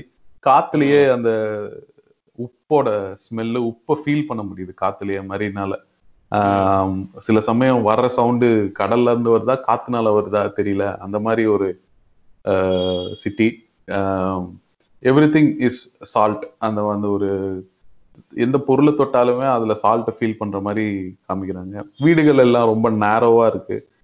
பெரிய உயரமான வீடுகளா இருந்தாலும் வீட்டுக்குள்ள ரொம்ப நேரோவா தான் இருக்கு. ஒரு ரூமே சின்ன ரூம் தான். ஆனா பார்த்தா ஆறு ஃப்ளோர் இருக்க வீடா இருக்கு. அந்த ஒரு சிங்கிள் வீடை. இப்போ இவங்க போயிருக்க வீடு இவங்க அங்கிள் எட்டியான் போயிருக்க வீடு. ஸோ செயின்ட் மாலோ நைன்டீன் ஃபார்ட்டியில் வந்து வார் அங்க வாரா அப்படிங்கிற மாதிரி ஒரு சுச்சுவேஷன்ல இருக்கு. கரெக்டா புக்கு நான் இப்போ முடிக்கிற ஸ்டேஜ்ல செயின்ட் மாலோல வந்து ஒரு ஜெர்மன் ட்ரக் வருது. அதோட புக் வந்து நான் படிச்சு முடிச்சிருக்கேன். ஸோ இதுதான் all the light we cannot see one thirty five பேஜஸ்க்கு நம்ம படிச்சிருக்கிறது. இது வரைக்குமே புக்கு நல்லா இருக்கு. ஸோ இந்த இந்த one one thirty five பேஜஸ்ன்றது twenty five percent of the book தான். சரிங்களா? ஆமா. ஃபைவ் தேர்ட்டி பேஜஸ் டோட்டலா இதுலயே இவ்வளவு சுவாரஸ்யம் இருக்குன்னா அப்ப மீதி எழுபத்தஞ்சு பர்சன்ட் எப்படி இருக்கும்ன்றது என்னால எனக்கு ரொம்ப ரொம்ப இதுவா இருக்கு. ஸோ ரொம்ப இன்ட்ரெஸ்டிங்கா இருக்கு இந்த புக்கை படிக்கணும் சீக்கிரம் அப்படின்னு. ஆஸ்டின் சீக்கிரம் படிச்சு முடிங்க. இது வரைக்கும் இந்த பொருள் உடைஞ்சது நாடு இதானது அதெல்லாம் தான் போட்டிருக்காங்க. இனிமே இன்னும் ரணகலமா போகும். இன்னும் யார் யாரு கேரக்டர்லாம் கொல்ல ஆரம்பிப்பானுங்க. எலும்பு எலும்பு நொறுங்கிறது ரத்தம் தெரிக்கிறதுல கூட இன்னும். ஆமா. வந்து ரத்தம் தெறிக்க தெறிக்க வரும். கொஞ்சம் சீரியஸா கொஞ்சம் சோகமா தான் போக போகுது. பட் பார்ப்போம் படிப்போம். புக்கு டிராப் பண்ற ஐடியாலாம் இல்ல. கண்டிப்பா வார நிறைய எக்ஸ்பிளைன் பண்ணுவாருன்னு நினைக்கிறேன். ஆ, கண்டிப்பா. முன்னாடி வர பாட்டுல. ஏன்னா அதுதான் மெயின் வார் தான் மெயின் எப்படி ஜெர்மனி வந்து கம்ப்ளீட்டா யூரோப்பையே டேக் ஓவர் பண்ணுச்சு. அதுக்கப்புறமே இல்லை அதுல இருந்து எப்படி கொஞ்சம் கொஞ்சமா வெளியில ஏன்னா எண்டு எண்டுக்கு போயிட்டாங்கல்ல. நைன்டீன் ஃபார்ட்டி ஃபைவ்னா ஆல்மோஸ்ட் முடியிற ஸ்டேஜ் ஆமா இன்னும் forty four to forty two forty ஃபோர்க்குள்ள அவங்க வாழ்க்கையில என்ன நடக்குதுங்கிறது இனிமே தான் வரும். ஸோ அப்படிங்கும்போது வார் எப்படி ப்ராக்ரஸ் ஆகுறதுங்கிறதும் வரும். ஆமா. ரீசெண்டா ஒரு மூவி கூட வந்தது நைன்டீன் ஃபார்ட்டி டூ இல்லையா? Movie world war two nineteen forty two தானே? நைன்டீன் செவன்டீன் அது. ஓ ஃபர்ஸ்ட் வேர்ல்டு வார் பத்தின ஒரு இது. ரைட் ஓகே சீனா உங்களோட ஹோமோ டிவோர்ஸ் கண்ணோட்டத்துக்கு நம்ம நோக்கி போயிட்டு இருக்கோம். ஆரம்பிங்க நீங்க ஆரம்பிங்க. நம்ம போன எபிசோட்ல என்ன பார்த்தோம்னா இந்த ஹோமோசெப்பியன்ஸ் ஒரு நாலு பில்லியன் வருடங்களா உயிரினம் தோன்றுனதுல இருந்து இப்போ டுவெண்ட்டி ஃபஸ்ட்டு செஞ்சுரிக்குள்ளார வந்துட்டோம். இதில் என்னென்ன மேஜர் மூணு ப்ராப்ளம் ஃபெமைன் வார் அண்ட் மூணாவது என்னது? ஞாபகம் இருக்கா உங்களுக்கு? நோய். பேண்டமிக் பேண்டமிக் கரெக்ட் ஸோ இந்த மூணு இதையும் எப்படி நம்ம ஓவர் கம் பண்ணி வந்திருக்கோம் அப்படின்றத ஒரு ப்ரீஃபாக சொன்னார் ஹராரே. அடுத்தது வந்து இதை ஓவர் கம் பண்ணி வந்துட்டோம். அடுத்தது என்ன? எப்பயுமே மனுஷனோட இயல்பு என்னன்னா ஒன்றுக்கு மேலே ஒன்று வேணும். ஒரு விஷயத்தை அட்டைன் பண்ணி முடிச்சோன்னா அடுத்தது என்ன? அடுத்தது? தேடல். தேடல் இருந்துகிட்டே இருக்கும். இதுதான் ஹோமோசெப்பியன்ஸோட இயல்பு. நான் வந்து இனிமேல் மனுஷன்னு சொல்ல மாட்டேன். மனுஷன்னு சொன்னேன்னா அது வந்து மனிதன்னு சொன்னேன்னா வந்து ஆண் பாலை குறிக்கிற மாதிரி இருக்கு. அதுக்கு பதிலாக நான் ஹோமோசெப்பியன்ஸ்னு சொல்லிக்கிறேன். ஸோ அது ஹோமோசெப்பியன்ஸ்ன்றது வந்து காமன் ஆயிடும். ரொம்ப ரொம்ப நல்ல ரெப்ரசன்டேஷன் இப்போ நீங்க சகோதரர் சகோதரின்னு சொல்ல வேணாம். உடன்பிறப்புன்னு சொன்னால அதுல ரெண்டும் அடங்கிடுது இல்ல அடங்கிருது ஆமா. ஆமா. இது அந்த மாதிரி- இதையும் வேற எங்கேயோ கொண்டு போற மாதிரி இருக்கு. இல்ல இது தமிழ்ல இல்ல, இது உண்மை. நீங்க தமிழ். என் உயிரிடும் மேலான உடன்பிறப்புகளே. இல்ல அது நல்ல விஷயம் தானே. இந்த மாதிரி ஆமா. யாரும் யோசிச்சா? யாரும் யோசிக்கல தம். தம்பி தலைமை ஏற்கவா அப்படின்னு தான் சொன்னாங்க. தம்பிக்கு தான் கடிதம் எழுதிட்டு இருந்தாரு அண்ணா. ஆனா அதை மாத்தி எழுதினாரு உடன்பிறப்புன்னு. ஏன்னா பெண்கள் என்னைக்கு ஒரு சமுதாயத்துல மேல வராங்களோ அன்னைக்கு தான் வந்து மொத்த சமூகமும் மாறும். அது உண்மை. சரி நம்ம டாபிக் விட்டு டைவர்ட் ஆக வேண்டாம். சாரி சீனா நீங்க கண்டினியூ பண்ணுங்க. நம்ம இப்ப என்ன பண்றோம்? அடுத்து அடுத்த ஸ்டெப் என்ன பண்றப்ப நம்மளோட மெயினான விஷயம் ஹியூமன் டிக்ளரேஷன் இது வந்து யுனைடெட் நேஷன்ஸ்லேயே இருக்கிற ஒரு விஷயம். என்னன்னா குளோபல் கான்ஸ்டியூஷன்னே நம்ம இதை சொல்லலாம்.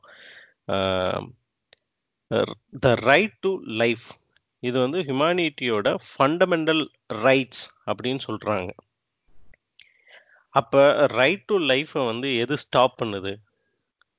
டெத் ஸோ நம்ம கண்டிப்பா இந்த ஹியூமன்ஸ் வந்து கண்டிப்பா டெத்தை வந்து அவாய்ட் பண்ணி ஆகணும்.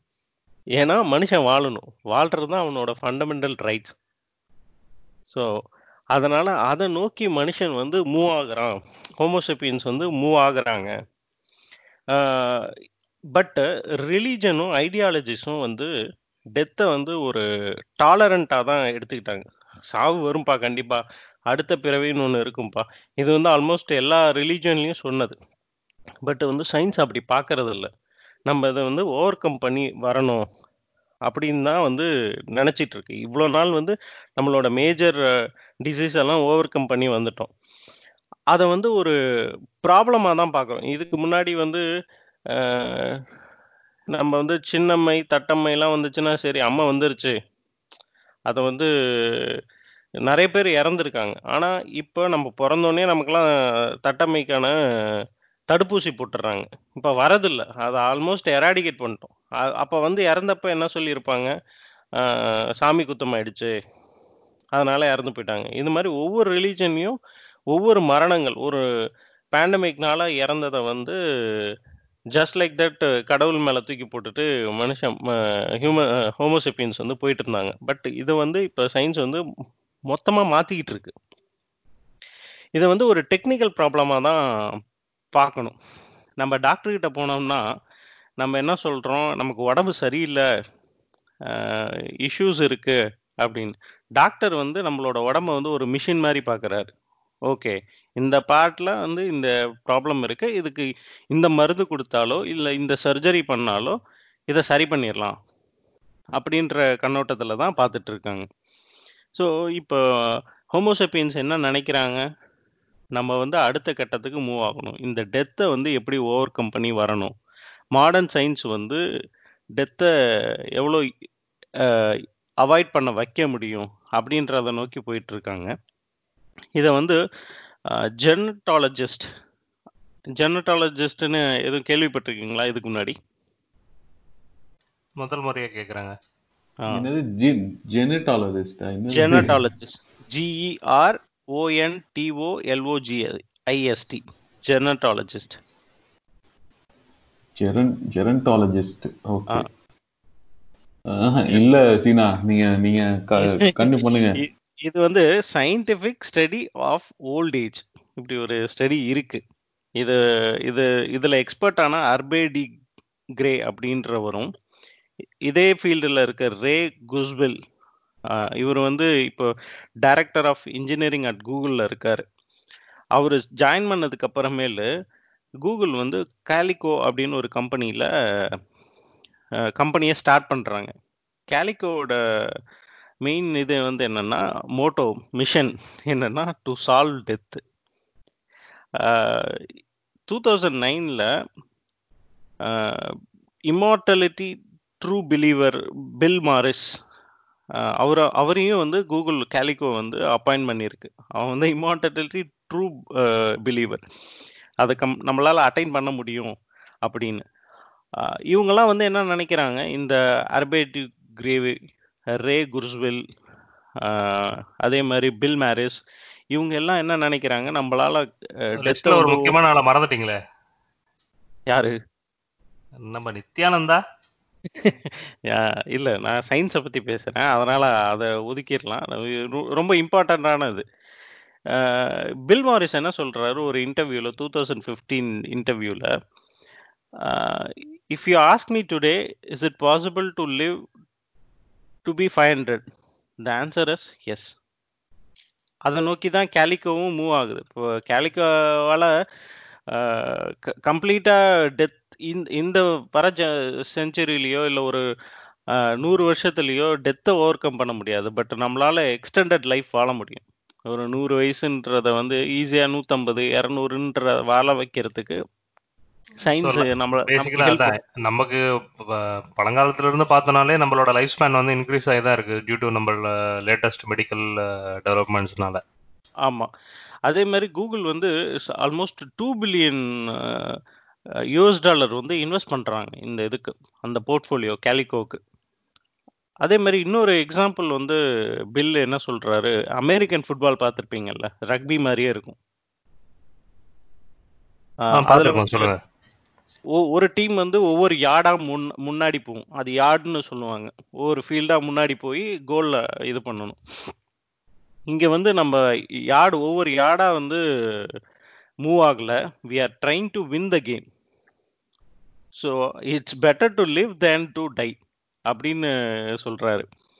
அதே மாதிரி இன்னொரு இன்ட்ரெஸ்டிங்கான கேரக்டர் யாருன்னா பேபாலோட கோ ஃபவுண்டர் பீட்டர் தீல் அவரும் வந்து என்ன ஆசைப்படுறாருன்னா அவர் வந்து சகா வரம் வேணும் அப்படின்னு தான் அவரும் ஆசைப்படுறாரு. இப்போ வந்து த்ரீ மாடல் வந்து இலான் மஸ்கோட கூட்டாளியா? இல்ல அத இலான் மஸ்கோட ரெஃபரன்ஸ் இதுல வரல. பட் இந்த இவங்க பேபாலோட கோ ஃபவுண்டர்னு தான் போட்டிருந்தாரு. எலான் மஸ்கோட ரெஃபரன்ஸ் வரல.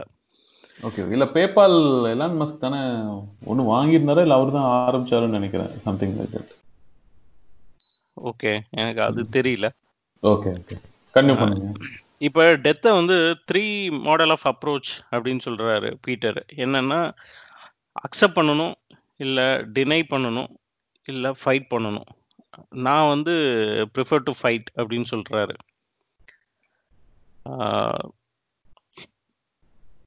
இ- சில எக்ஸ்பர்ட்ஸ் வந்து என்ன சொல்கிறாங்க அதாவது இந்த டெக்னாலஜியில் இருக்கிற எக்ஸ்பர்ட்ஸ் என்ன சொல்கிறாங்க by two thousand twenty two thousand two hundred நம்மளால் டெத்தை ஓவர் கம் பண்ண முடியும் அப்படின்னு அவங்க எக்ஸ்பெக்ட் பண்ணுறாங்க அதாவது டுவெண்ட்டியத் செஞ்சுரியில் நம்மளால ஃபார்ட்டி மனுஷனோட மனிதர்களோட ஒரு லைஃப் எக்ஸ்பெக்டன்சி வந்து நாற்பது வயசுன்ட்டு இருந்ததை வந்து எழுபது வயசு ஆக்கியிருக்கு சயின்ஸ் டுவெண்ட்டி ஃபஸ்ட் செஞ்சுரியில் இது கண்டிப்பாக வந்து எழுபது வயசுலேருந்து நூற்றம்பது வயசு ஆகிறதுக்கு வாய்ப்புகள் நிறையவே இருக்குது அப்படின்னு ப்ரெடிக்ட் பண்ணுறாங்க இப்ப ஒருத்தவங்க வந்து ஒரு நூத்தம்பது வயசு வரையிலும் வாழ்றாங்க அப்படின்னா என்ன மாதிரி ஒரு சேஞ்சஸ் வந்து ஒரு சொசைட்டில வரும்னு யோசிச்சு பாருங்களேன். ஐயோ இது நினைக்கவே ரொம்ப பயமா தேவை இருக்கு. உணவுக்கான தேவை அதிகமாகும். ரிலேஷன்ஷிப்ஸ் வந்து மாறலாம். ரிலேஷன்ஷிப்ஸ் ஒவ்வொன்றும் மாறும். ஆமா. இந்த ஹிட்லர் மாதிரி ஆட்கள்லாம் வந்து நூத்தி ஐம்பது வருஷம் வாழ்ந்தாங்கன்னா என்ன பண்றதுன்னு தான் பயமா இருக்கு. இல்ல அப்ப டெத் வரும். இவங்க என்ன சொல்றாங்க? நீங்க வந்து அடுத்து அவரு இது போன எபிசோட்ல நம்ம பார்த்தோம். வாரும் பேண்டமிக்கும் இப்போ வந்து வார் பேண்டமிக் அண்ட் ஸ்டார்வேஷன் இது எல்லாமே வந்து இயற்கையினால வ- வ- வந்தாலும் நம்மளால கண்ட்ரோல் பண்றதுக்கான மெஷர்ஸ் இருக்கு. பட் இந்த வாரை வந்து நம்மளால அவாய்ட் பண்ண முடியும். ப்ராப்பர் பொலிட்டிக்கல் சிஸ்டம்னால பொலிட்டிக்கல் ரீ லீடர்ஸ்னாலையும் கண்டிப்பாக ஸ்டாப் பண்ண முடியும். இப்போ நம்மளால நூற்றம்பது வருஷம் வாழ முடியும். எப்போ அப்படின்னா நம்ம நம்மக்கிட்ட வாரே இல்லாமல் எந்த ஒரு ஆக்சிடென்ட்ஸும் நடக்காமல் மாஸ் டிஸ்ட்ரக்ஷன் எதுவும் நடக்காமல் இருந்துச்சுன்னா நம்மளால வாழ முடியும். சப்போஸ் இப்போ ஒரு வாரம் நடக்குது அப்படின்னா கண்டிப்பாக செத்து தான் போக போகிறோம் அதில் எந்த வித டவுட்டும் கிடையாது. ஆனால் ஒரு நூற்றம்பது வருஷம் வாழ்கிறப்ப ஒரு சொசைட்டியோட வியூவே மாறும். இப்போ நமக்கு இப்போ ஜென்ரலாக நம்ம இருபது இருபத்தி ரெண்டு வயசு வரையிலும் படிப்போம். மேக்ஸிமம் இருபத்தஞ்சு வயசு வரையிலும் படிப்போம். அதுக்கப்புறமேலு ஒரு முப்பத்தஞ்சு வயசு வரையிலும் வேலை செய்வோம். அதுக்கப்புறமேலு ஒரு இருபது வருஷம் மேக்ஸிமம் இப்போ இப்போ இருக்கிற ஜென்ரேஷனில் உயிர் வாழ்ந்துட்டு செத்து போயிடுவோம். இதுவே நமக்கு வந்து நூற்றம்பது வருஷம் அப்படின்னா அடுத்த ஒரு எழுபது வருஷம் என்ன பண்ண போகிறோம் ஸோ இன்னும் வேலை செய்யலாம் அப்படின்னு தோணும். நம்மளோட நமக்கும் நமக்கு குழந்தைங்களுக்கும் உள்ள ரிலேஷன்ஷிப்பும் நிறையா மாறும். இல்லை கல்யாணம்ன்ற ஒரு ஃபேக்டரே வந்து தள்ளி போகிறதுக்கான வாய்ப்புகள் இருக்கு. யூரோப்லலாம் ஆல் ஆல்ரெடி இப்போ நாற்பது வயசுல தான் கல்யாணம் பண்ணுறாங்க வெஸ்டர்ன் கண்ட்ரீஸ்லலாம் இப்போ நூற்றம்பது வயசு வரையும் வாழ போகிறோம் அப்படின்னா எதுக்குடா சீக்கிரமா கல்யாணம் பண்ணிட்டு நூறு வயசுல க- கல்யாணம் பண்ணிக்கலாம் அடுத்த ஐம்பது வருஷம் வாழலாம் அப்படின்னு யோசிக்கிறதுக்கு வாய்ப்புகள் இருக்குல்ல. இன்னொரு பொலிட்டிக்கல் வியூவில் பார்த்தீங்கன்னா இன்னைக்கு பு- புட்டின் வந்து ஆல்மோஸ்ட் அவர் சாகிற வரையிலும் வந்து அவர் தான் லீடர்னு டிசைட் பண்ணிட்டாங்க. அவர் இன்னும் ஒரு நூற்றம்பது வருஷம் இன்னும் ஒரு அ- அறுபது வருஷம் வாழ்வாருன்னா அவரே தான் இன்னும் ரஷ்யாவோட லீடராக இருப்பார். ஸோ ஒரு நாடு நல்ல லீடராக இருந்தால் பிரச்சனை கிடையாது. இதுவே ஒரு மோசமான லீடராக இருந்தால் அந்த நாட்டோட நிலைமை அந்த மக்களோட நிலைமை. நமக்கு அந்த குடுப்பனை வச்சில்ல அடுத்தது வந்து இந்த டெத்தை ஓவர் கம் பண்ணுறதுக்கான வாய்ப்புகள் இவ்வளோ இருக்குது அப்படின்றத வந்து சொல்லிட்டு அடுத்த பேசிக் திங் ஒரு மனுஷன் வந்து என்ன யோசிப்பான் அப்படின்னா ரைட் டு ஹாப்பினஸ் இது வந்து ஹியூமனோட செகண்ட் பிக்கஸ்ட் ப்ராஜெக்ட் ஹியூமன் அஜெண்டாவோட ஏன்னா எல்லாருக்கும் ஹாப்பினஸ்ன்றது ஒரு முக்கியமான விஷயம். ஆன்ஷியன்ட் க்ரீக்கில் வந்து ஒரு ஃபிலாசபர் எபிகரஸ் அப்படின்னு அவர் என்ன சொல்றாரு? அவரோட வார்த்தைகளை அப்படியே நான் படிக்கிறேன்.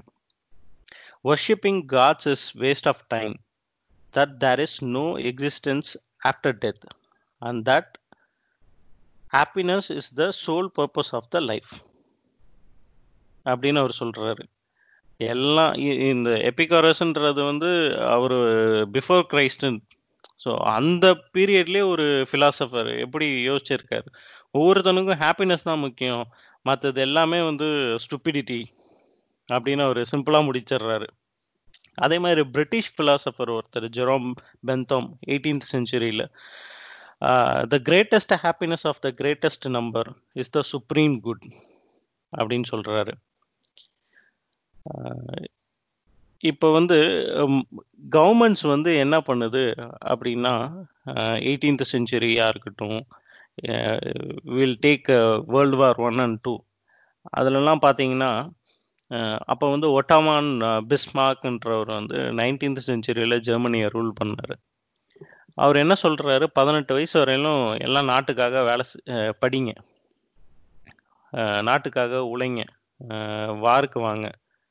அதுக்கப்புறமேலு பதினெட்டு வயசுக்கு மேலே நீங்கள் எல்லாம் வந்து போய் ஒரு கிளர்க்காவோ இல்லை டீச்சராகவோ இல்லை இன்ஜினியராகவோ வேலை செய்யுங்க. டேக்ஸ் பே பண்ணுங்க.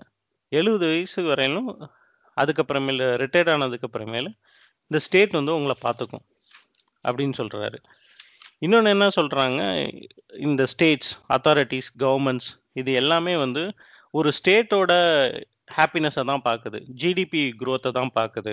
பட் நம்ம வந்து ஜிடிபி க்ரோத்தை பார்க்கக்கூடாது ஏன்னா ஜிடிபி க்ரோத்தை விட GDH growth gross domestic happiness அப்படின்ற வந்து இப்போ இப்போ வர செஞ்சுரியில் வந்து அது ஒரு இம்பார்ட்டண்ட்டான விஷயமா மாறும் அப்படின்னு சொல்கிறாங்க எக்ஸாம்பிள் வந்து என்ன கொடுக்குறாரு? கோஸ்டாரிக்கான்னு ஒரு கண்ட்ரி இருக்குது அதோட ஜிடிபி வந்து சிங்கப்பூர் ஜிடிபியோட ரொம்ப கம்மி. பட் நம்ம ஜிடிஹெச் மூலியமாக நம்ம பார்த்தோம்னா கோஸ்டாரிக்காவோட மக்களோட ஹாப்பினஸ் வந்து சிங்கப்பூர் மக்களோட ஹாப்பினஸோட ஜாஸ்தியா இருக்கும். ஸோ இப்போ ஆப்வியஸா நம்ம நம்ம ஒரு காமன் மேனா இருந்து யோசிச்சோம்னா நம்ம எங்க வாழணும்னு ஆசைப்படுவோம்? கோஸ்டாரிக்காவா இல்ல சிங்கப்பூரா? நான் கோஸ்டாரிக்கா தான் பார்ப்போம். கோஸ்டாரிக்கா தான். Costa Rica எதுன்னுனா John Cena Jurassic Park one வந்து நடக்கிற இடம் வந்து கோஸ்டாரிக்கா அது தீவுன்னு நினைக்கிறேன். ரொம்ப அழகா இருக்கும் போல இருக்கு. நீங்க சொல்றத வச்சு பார்த்தா கூட அப்படிதான் இருக்கும்னு நினைக்கிறேன். ம். அதான் அந்த மாதிரி ஒரு எண்ணத்தை நோக்கி தான் ம- மனிதன் மூவ் ஆகிட்டு இருக்கான். ஹோமோசெப்பின்ஸ் வந்து மூவ் ஆகிட்டு இருக்கான். ஹாப்பினஸ் வந்து ஹியூமன்ஸோட ஒரு இம்பார்ட்டண்ட்டான ஃபேக்டர் நை செவன்டீன் செவன்டி சிக்ஸில் வந்து founding father of US founding fathers of US வந்து என்ன சொல்கிறாங்க அவங்களோட கான்ஸ்டியூஷனில் எழுதுறாங்க. தி பர்சியூட் ஆஃப் ஹாப்பினஸ் அது வந்து ஒரு இம்பார்ட்டண்டான விஷயம் மனுஷனுக்கு அவங்களோட ம குடிமக்களுக்கு. அது வந்து ஒரு ஹியூமன் ரைட்ஸ் அப்படின்றாங்க. அப்போ அந்த ஹாப்பினஸை வந்து கான்ஸ்டியூஷனில் எழுதியிருக்கேன்னா அது எவ்வளோ பெரிய இம்பார்ட்டண்ட்டான விஷயம்னு பார்த்துக்கோங்களேன். அப்புறம் ஹராரே என்ன சொல்கிறாரு இந்த ஹாப்பினஸை வந்து ரெண்டு வகையாக பிரிக்கிறார். சைக்கலாஜிக்கல் பயாலாஜிக்கல் சைக்கலாஜிக்கல்னா டிபெண்ட்ஸ் ஆன் எக்ஸ்பெக்டேஷன் நம்மளோட ரியாலிட்டி நம்ம நம்ம ஒன்று எக்ஸ்பெக்ட் பண்ணுறோம் அதை மீட் பண்ணிட்டோம் அப்படின்னா நம்ம ஹாப்பியாக இருப்போம். கரெக்டா இன்னொன்று பயாலஜிக்கல் அது வந்து நம்மளோட பயோகெமிஸ்ட்ரி சம்மந்தப்பட்டது ப்ளசன்ட் சென்சேஷன் நம்ம இப்போ ஒரு விஷயம் நமக்கு நடந்துருச்சு அப்படின்றப்ப நம்ம வயிற்றுக்குள்ளார ஒரு ஒரு ஃபீல் இருக்கும். ஓகே அந்த ப்ளசன்ஸ் சென்சேஷன் இருக்குல்ல. அது நம்ம சம்திங் சம்திங் ஒரு லவ் ப்ரப்போஸ் பண்றப்ப அந்த ஒரு பொண்ணு வந்து அக்செப்ட் பண்ணிருச்சு அப்படின்றப்ப நமக்குள்ளார ஒரு ஒரு ஃபீல் வரும். அது வந்து இட்ஸ் அவர் என்ன சொல்றாரு? இது வந்து it's a biological thing it is not psychological thing உன்னோட மனசு மூளையும் உடம்பையும் தனியா பிரிக்கிறாரு. ஒரு எக்ஸாம்பிள் வந்து ஃபுட்பால் மேட்ச் சொல்றாரு. ஒரு வேர்ல்ட் கப்ல வந்து ஃபைனல் கோல் அடிக்கிறப்ப அந்த எக்ஸ்ட்ரா டைம்ல அந்த கோல் போடுற ஆள் வந்து கோல் அடிக்கிறப்ப மொத்த உலகமுமே அவங்க அவங்க நாட்டில் இருக்கிற மக்களாக இருக்கட்டும் அந்த ஸ்டேடியத்தில் இருக்கிறவங்களா இருக்கட்டும் அந்த டீமாக இருக்கட்டும் எல்லாரும் போய் ஒரு ஃபீல் கொடுக்குறப்ப ஆனால் அந்த அடித்த கோல் வந்து அவனோடது. பட் அதை ரிலேட் பண்ணி மொத்த ஒரு பெரிய மாஸ் பாப்புலேஷன் வந்து ஹாப்பி ஆகுறப்ப அந்த மொமெண்ட் இருக்குல்ல அது வந்து பயாலஜிக்கல் திங் கண்டிப்பா நீ நம்ம கிரிக்கெட் மேட்ச் கூடவே இன்னும் ரிலேட் பண்ணலாம். ஒரு வேர்ல்டு கப் வின் பண்ற சிக்ஸ் வந்து எப்படி இருந்ததுன்னு நம்ம ஃபீல் பண்ணிருப்போம்ல. ஆமா. பட் இது இது என்ன சொல்றாரு? இந்த பயாலஜிக்கல் அந்த பிளசன்ட் சொல்லி ஃபீல் இருக்குல்ல இதை வந்து இட்ஸ் ஃபால்ட் ஆஃப் எவாலுவேஷன்னு சொல்றாரு. ஏன் அப்படின்னா இந்த இவ்வளோ எவாலுவேஷன்ல கவுண்ட்லெஸ் ஜென்ரேஷன் நம்ம தாண்டி வந்திருக்கோம். எவல்யூஷனா எவல்யூஷனா எவல்யூஷன் சாரி எவல்யூஷன்ல வந்து பரிணாம வளர்ச்சியில வந்து இத்தனை பரிணாம வளர்ச்சி நடந்திருக்கும். ஒரு அஹ், அபி அபிமாவா இருந்து அதுக்கப்புறமேல் ரெப்டைல்ஸா மாறி மேமல்ஸா மாறி அப்புறம் ஹியூமன்ஸா மாறி இருக்கும். ஹியூமன்ஸ் ஹியூமன்லயுமே வந்து ஹோமோலயே நிறைய வெரைட்டிஸ்ல இருந்து தான் சேப்பியன்ஸாக மாறி இருக்கும். ஆனா அது அப்ப என்ன நடந்திருக்கு? ஒரு அணிலோட அஹ், ஒரு எக்ஸாம்பிள் சொல்றாரு. இப்போ ஒரு அணிலுக்கு வந்து ஒரு நட்டு கிடைச்சிருக்கு. நட்ஸ் நட்ஸ் கிடைச்சிருக்கு அப்படின்னோன்னா அந்த நட்ஸை சாப்பிட்டோன்னா அதுக்கு ஒரு ப்ளசன்ட் சென்சேஷன் கிடைக்கும்ல. அது சப் சப்போஸ் அந்த சென்சேஷனை வந்து அந்த அணில் வந்து எனக்கு இது வந்து சந்தோஷம் தரலை அப்படின்னு நினச்சிருந்துச்சுன்னா அந்த முன்னாடி ஆதி காலத்தில் நினச்சிருந்துச்சுன்னா இப்போ அந்த நட்ஸை வந்து சாப்பிடவே சாப்பிடாதுங்க அணில். இல்லை அந்த டைம்ல வந்து அதோட நியூரோ சயின்ஸை நம்ம மாத்திருக்கோம். அப்படின்னா நட்டு நட்டு சாப் ஒரு நட்டு சாப்பிட்டோன்னே அந்த ப்ளசன்ட் ஃபீல் வந்து கண்டினியூஸாக இருக்கு. அதோட லைஃப் டைம் ஃபுல்லாக இருக்கு அப்படின்னா அது நட்டை திருப்பி சாப்பிடாது. பட் என்ன ஆகும்? அது எதுவுமே சாப்பிடாம செத்து போயிடும். அதோட பசி உணர்ச்சியை வந்து நம்ம கட்டுப்படுத்திட்டோம் அப்படின்னா ஓகே நம்ம சாப்பிட்டோம் சாப்பிட்டோம் சாப்பிட்டோம் சாப்பிட்டோம்னு அது ஃபீல் பண்ணிகிட்டே இருக்கும். ஆனால் அது உடம்புல சத்தே இல்லாமல் செத்து போயிடும். சீனா இதை நீங்க சொல்லும்போது வந்து உங்களோட டயட்டிங் பிளான் தான் எனக்கு ஞாபகம் வருது.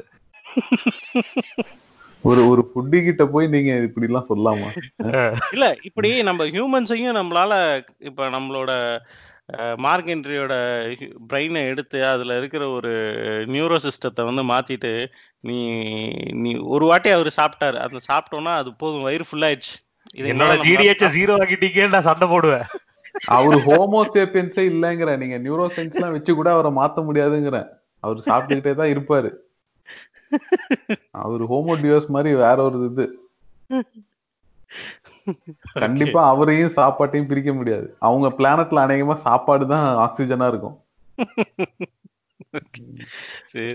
அப்புறம் அவ- அவர் வந்து அவர் பயாலஜிக்கல் சிஸ்டம் வந்து ரெண்டா சொல்லியிருக்காரு. ஒன்னு ரீப்ரொடக்ஷன் இன்னொன்னு சர்வைவல் இது ரெண்டுக்காகவும் தான் நம்ம ஹோமோசேப்பியன்ஸ் வந்து அந்த பிளசன்ட் சென்சேஷன் வந்து கிடைக்கும். கரெக்டா ஒன்று செக்ஸு இல்லாட்டி சாப்பாடு. இது ரெண்டும் தான் வந்து ஒன்னால ஒரு மனிதனால முழுசான சந்தோஷத்தை அடைய அடைய முடியும். அது நான் மார்க்கெண்ட்ரி அடிக்கடி சொல்றதை கேட்டிருக்கேன். சாப்பாடு தான் நமக்கு ஒரு மணி யாரோட டிபெண்டன்ஸும் இல்லாம இப்போ அஸ்டினோ இல்லை அஸ்டினோ என்ட்ரியோ என்ன ஹாப்பி சந்தோஷப்படுத்துறத விட ஒரு சாப்பாடே என்னை பெருசா சந்தோஷப்படும். அந்த ஃபேக்டர் வந்து பெரிய டிஃப்ரென்ஸ் கரெக்ட் இல்ல? கரெக்ட் தான். இத நீங்க சொன்ன இன்னொரு விஷயமும் பாத்தீங்கன்னா அடுத்த ஆளை வந்துட்டு திருப்திப்படுத்தணும்ன்ற ஒரு ஒரு கட்டாயத்திலயும் நம்ம இருக்கோம். நம்ம மட்டும். சைடு தனியா வந்து அத இண்டிபெண்டா வந்து நம்ம ஓகே ஐ எம் ஹாப்பி அப்படின்னு சொல்லி நிறுத்த முடியாது. நம்ம. கடமைப்பட்டிருக்கோம். ஆனா சாப்பாடு சாப்பாடு முழுக்க முழுக்க நமக்கு மட்டும்தான். எவ்வளவு நாள் ஸ்விக்கியே நம்மள சந்தோஷப்படுத்தி இருக்கு வேற யாரும் தேவையே இல்ல. வெறும் ஸ்விக்கி போதும். ஃப்ரிட்ஜ்ல இருக்கிற வேற ஏதாவது இருந்தா போதும். அவ்வளவுதான் இருந்துட்டு இருக்கு. அதான் அந்த ஹோமோசேப்பியன்ஸ் வந்து இந்த ரீப்ரொடக்ஷன் அண்ட் சர்வைவல் இது ரெண்டு தான் வந்து நம்மளோட பயோடெக்ன பயோகெமிக்கல் சிஸ்டம் வந்து டிபெண்ட் ஆகியிருக்கு. பட் இதை வந்து நம்ம சயின்ஸால நம்மளோட பயோ கெமிக்கல் சிஸ்டத்தை வந்து மாற்ற முடியும். அப்படி மாத்திட்டோம் அப்படின்னா ஒரு மனுஷன் வந்து ஒரு மனிதன் வந்து he can forget about economic growth social reforms political revolution இது எல்லாத்தையும் அவனால மறக்க முடியும். மறக்க அடிக்க வைக்க முடியும். ஸோ ஒரு ம குளோபல் ஹாப்பினஸ் இன்க்ரீஸ் பண்ணுறதுக்கு நம்மளோட பயோகெமிக்கல் சிஸ்டத்தை மனிதனோட பயோகெமிக்கல் சிஸ்டத்தை மாற்றணும் அப்படின்னா இது வந்து ஒரு சாத்தியப்படுற விஷயம்தான் அப்படின்னு சொல்கிறாரு எக்ஸாம்பிள் வந்து ட்ரக்ஸ் நிறைய பேர் வந்து டிப்ரெஷன் டேப்லெட்ஸு அதை யூஸ் பண்ணி பார்த்துருப்போம். ஏன்னா அவங்க வந்து அந்த ப்ளசன்ட் சென்சேஷன் இல்லை. அவங்க வந்து கஷ்டப்படுறாங்க. அந்த ப்ளசன்ட் சென்சேஷனுக்காக ஏங்குறாங்கன்னு சொல்லலாம். நான் சந்தோஷமா இருக்கணும் அப்படின்றதுக்காக ஏங்குறாங்க. அதனால அவங்க டிப்ரெஸ் ஆகுறாங்க. ட்ரக்ஸ் வரைக்கும் ஏன் போனோம்? அந்த காஃபி டீ இல்லாம உயிர் வாழாத இருக்கிறவங்க நிறைய பேர் இருக்காங்கல்ல ஒரு நாளைக்கு ஏழு டீ எட்டு டீ சாப்பிடுவாங்க சிகரெட் கூட சில பேர் என்ன பண்ணுவாங்க? நான் சிகரெட் குடிச்சா எனக்கு வந்து காமா ஃபீல் பண்றேன். என்னால யோசிக்க முடியுது அப்படின்றாங்கல்ல. இதெல்லாம் வந்து நம்மளோட பயோகெமிக்கல் சிஸ்டத்தை வந்து மாத்துறது தான் நம்மளோட பிளசன்ட் சென்சேஷனை வந்து இன்க்ரீஸ் இன்னொரு விஷயம் இருக்கு. காலையில சிகரெட் பிடிக்கலன்னா கக்கா வரலாம் சொல்லிட்டு இருக்காங்க மக்கள். ஓகே அடுத்தது வந்து இன்னொரு ஸ்டாட்டிஸ்டிக்ஸ் சொல்றாரு. யூஎஸ்ல வந்து ஸ்கூல் சில்ட்ரன்லாம் வந்து ஒரு ஸ்டிமுலண்ட் யூஸ் பண்ணுறாங்க ரிட்டாலின் அப்படின்னு சொல்லி ஒரு ஸ்டிமுலண்ட் அது எதுக்குன்னா almost three point five million US kids two thousand லெவனில் வந்து இது யூஸ் பண்ணியிருக்காங்க. இது எதுக்குன்னா attention deficit hyperactivity disorder இதை ஓவர் கம் பண்ணுறதுக்கு யூகேல ஆல்மோஸ்ட் நைன்டி டூ தௌசண்ட்ல இருந்து seven lakhs eighty six thousand kids வந்து நைன்டீன் நைன்டி செவன் வரையிலும் யூஸ் பண்ணியிருக்காங்க. அதாவது டூ தௌசண்ட் டுவெல் வரையிலும் யூஸ் பண்ணியிருக்காங்க. இன்க்ரீஸ் பண்ணுது. அவங்களோட அட்டென்ஷன் வந்து இன்க்ரீஸ் ஆகுது. ஏன் அப்படின்னா துரு துருன்னு இருக்குங்க. ஸ்கூலில் ஒழுங்காக படிக்க மாட்டேன்றான். கி அம்மா அப்பா திட்டுவாங்க. இதெல்லாம் ஓவர் கம் பண்ணுறதுக்காக இந்த ஸ்டிமுலண்ட்டை வந்து யூஸ் பண்ணுறாங்க இதுவும் ஒரு கைண்ட் ஆஃப் பயோகெமிக்கல் சிஸ்டத்தை வந்து மாத்துறது தான் ஸோ இப்போ இந்த ஒரு இந்த ரிட்டாலின் மாதிரி மாத்திரை உன்னோட ஒரு டிசார்டரை கியூர் பண்ணுதுன்னா அதே ஒரு இது மாதிரியே ஒரு ரிலேட்டட் டு ஒரு மாத்திரை நம்மளோட ப்ளசன்ட் சென்சேஷனை இன்க்ரீஸ் பண்றதுக்கு ஒரு மனுஷன் எப்பயுமே சிரிச்சுக்கிட்டே இருக்கிற மாதிரிப்பா. அவனுக்கு எல்லாமே ஹாப்பி ஹாப்பியாவே இருக்கிற மாதிரி நம்மளோட நியூரோ சயின்ஸையோ இல்லை நம்மளோட பயோகெமிக்கல் சிஸ்டத்தையும் மாற்ற முடியும் அப்படின்னு சொல்றாரு. சீனா இவனுங்க எல்லாருமே வந்து வீடை பத்தி தான் பேசுறானுங்கன்னு நினைக்கிறேன். இல்ல அதுவும் சொல்றாரு. அந்த பாயிண்ட்டும் வராரு அதே மாதிரி ஆஹ், நம்ம யூஎஸ் வந்து ஆப்கான் மேலேயும் ஈராக் மேலேயும் வார் தொடுத்துச்சு. அப்போ அங்கே இருந்த சோல்ஜர்ஸ் வந்து பயங்கர டிப்ரெஷன் ஸ்ட்ரெஸ் கண்ணாபனான் ஆனாங்க. அது it's not because of war it's because of அந்த hormones neurotransmitters neuro neural new அவர் சொல்கிற வார்த்தைகள்லாம் வந்து பயங்கரமாக இருக்குது இந்த நியூரல் சிஸ்டத்தினால தான் அவங்க பாதிக்கப்பட்டு அடைஞ்சாங்க. இதையும் நம்மளால ஓவர் கம் பண்ண முடியும். அவங்களுக்கு அந்த டிப்ரெஷன் டேப்லெட்ஸ் கொடுத்து அவங்கள காமாக்க முடியுது. அவங்களால ரெகுலராக ஒர்க் பண்ண வைக்க முடியுது. நிறைய பேர் டிப்ரெஷன் ஆகி அவங்க வெளியில் போகிறதுக்கு இருந்தப்போ அவங்களுக்கு டிப்ரெஷன் டேப்லெட்ஸ்லாம் கொடுத்து ஓகே கண்டினியூ பண்ணுங்க. யூ கேன் பி நார்மல் அப்படின்ற மாதிரி பண்ணியிருக்காங்க. அதே மாதிரி நம்ம இந்த ஒரு இன்ஸ்டன்ஸ் சொல்றதுல எனக்கு Black மிரர்ல ஒரு எபிசோடு தான் ஞாபகம் வந்துச்சு. அந்த Black Black மிரர்ல ஒரு எபிசோட்ல வந்து இந்த மாதிரி தான் ஒரு மிலிட்டன்ட் குரூப் இருக்கும். கண்ட்ரில வந்துட்டு மிலிட்டன்ட் குரூப் இருக்கும். அவங்க வந்துட்டு அவங்கள எதிர்த்து இருக்கிறவங்களுக்கு வந்து நான் நான் சாதாரண மக்கள் தான். பட் இந்த சண்டை போடுறவங்களுக்கு மட்டும் அது வந்து ஒரு கொடூர மிருகம் மாதிரி தெரியுற மாதிரி வந்து அவங்களுக்கு எல்லாருக்குமே வந்து தலையில வந்து ஒரு இன்சர்ட் மாதிரி போடுவாங்க. ஸோ அது எல்லாமே வந்து ஒரு ஜாம்பி மாதிரி தெரியுற மாதிரி வந்துட்டு போடுவாங்க. நீ- நார்மல் மக்களை சுட்டு கொள்ளும்போது உனக்கு ஒரு கில்ட் வரும் இல்லையா? ஸோ நார்மல் சாதாரண ஒரு மக்களை வந்துட்டு. ஒரு ஃபார்மரையோ கொலை பண்றேன்னா ஒரு கில்ட் வரும் இல்லையா? அந்த. கில்ட் வராம இருக்கிறதுக்காக அவங்க எல்லாருமே வந்து மிருகமா தெரியுற மாதிரி அந்த ஒரு இவங்களுக்கு வந்து இதுல ஒரு இன்சர்ட் போட்டு வச்சிருப்பாங்க. அந்த ஆர்மிக்கு ஃபுல்லா எல்லாருக்கும் இருக்கிறோம் எல்லாருக்குமே. ஸோ அதுதான் ஞாபகப்படுத்துது.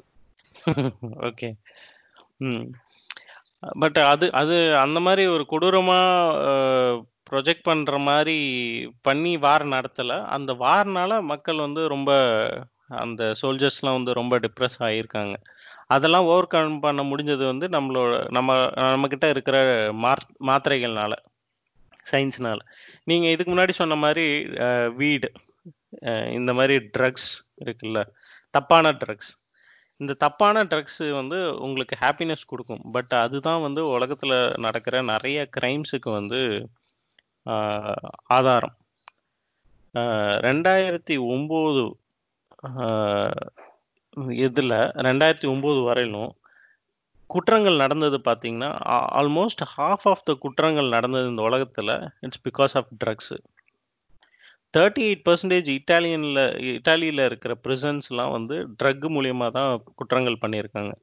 ஐம்பத்தஞ்சு பர்சன்டேஜ் குற்றங்கள் நடக்கிறது யூகேல ட்ரக்கை யூஸ் பண்ணி தான் அதுவே ஆஸ்திரேலியாவில் ரெண்டாயிரத்தி ஒன்றில் அறுபத்தி ரெண்டு பர்சன்டேஜ் குற்றங்கள் நடந்தது வந்து ட்ரக் யூஸ் பண்ணவங்களால தான் ஸோ இந்த ட்ரக்குனால ப்ராப்ளமும் இருக்கு. ஆனால் அதை கரெக்ட் வேல யூஸ் பண்ணணும் அப்படின்னு தான் ஹரரே சொல்ல வர்றாரு.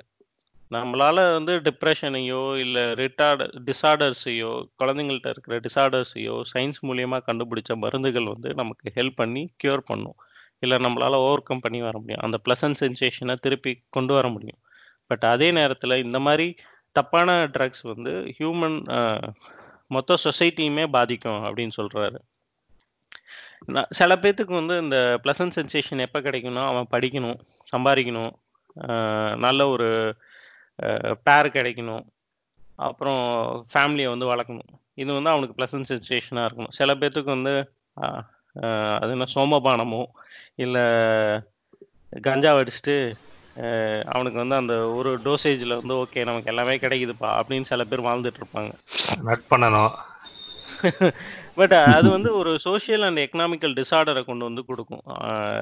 செகண்ட் இது.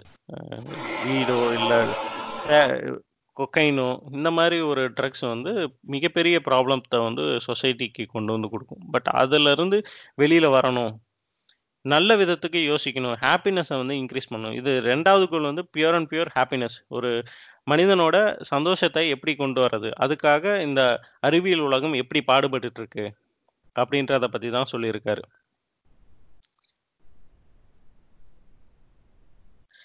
இதை வந்து இன்னொரு விதத்தில் என்ன சொல்றாரு? புத்தரோட ஃபேக்ட்ஸை எடுக்கிறாரு. ஆசையே அனைத்துக்கும் காரணம்னு புத்தர் சொன்னார்ல. ஆசையை நம்ம கண்ட்ரோல் பண்ணிட்டோம்னா நம்மளால எல்லாத்தையுமே ஓவர் கம் பண்ணி பண்ண முடியும். பட் அதுவுமே வந்து ஒரு பயாலாஜிக்கல் சொல்யூஷன் தான். நம்ம நம்மளோட ஆசையை நம்ம அடக்கிறது வந்து என்ன? நம்மளோட மன மனதை வந்து அடக்கணும். அப்போ அடக்கணும்னா உன்னோட ஒவ்வொரு அதுக்காக நீ வந்து யோசிக்கணும். நமக்கு தேவையானது ஆப்வியஸாக சாகாவரமும் நம்மளால் நம்மளால அட்டைன் பண்ண முடியும். நம்மளோட ஹாப்பினஸையும் கண்டிப்பாக அட்டைன் பண்ண முடியும். நம்மளோட ஹோமோசெப்பியன்ஸை வந்து ரீஇன்ஜினியரிங் பண்ணுறதன் மூலியமாக ஸோ எவ் we can attain the everlasting pleasure அப்படின்னு சொல்கிறாரு அடுத்தது அடுத்த கட்டத்துக்கு எப்படி ஹோமோசெப்பியன்ஸ் மூவ் ஆவாங்க? அதுக்கு வந்து அவர் கொடுத்துருக்கிற டைட்டில் வந்து the gods of planet earth அப்படின்னு சொல்லி கொடுத்துருக்காரு. இப்போ இந்த ரெண்டு விஷயத்தையும் நம்ம அட்டைன் பண்ணிட்டோம். ஹாப்பினஸையும் அட்டைன் பண்ணிட்டோம். சாகா வரத்தையும் அதாவது எக்ஸ்டெண்டட் லைஃப் சாகா வரம்னு சொல்ல முடியாது எக்ஸ்டெண்டட் லைஃப் ஏன்னா நமக்கு சாவு வரும். வா வார் மூலியமாவோ ஆக்சிடென்ட் மூலியமாவோ சாவு வரத்துக்கு வாய்ப்புகள் இருக்கு.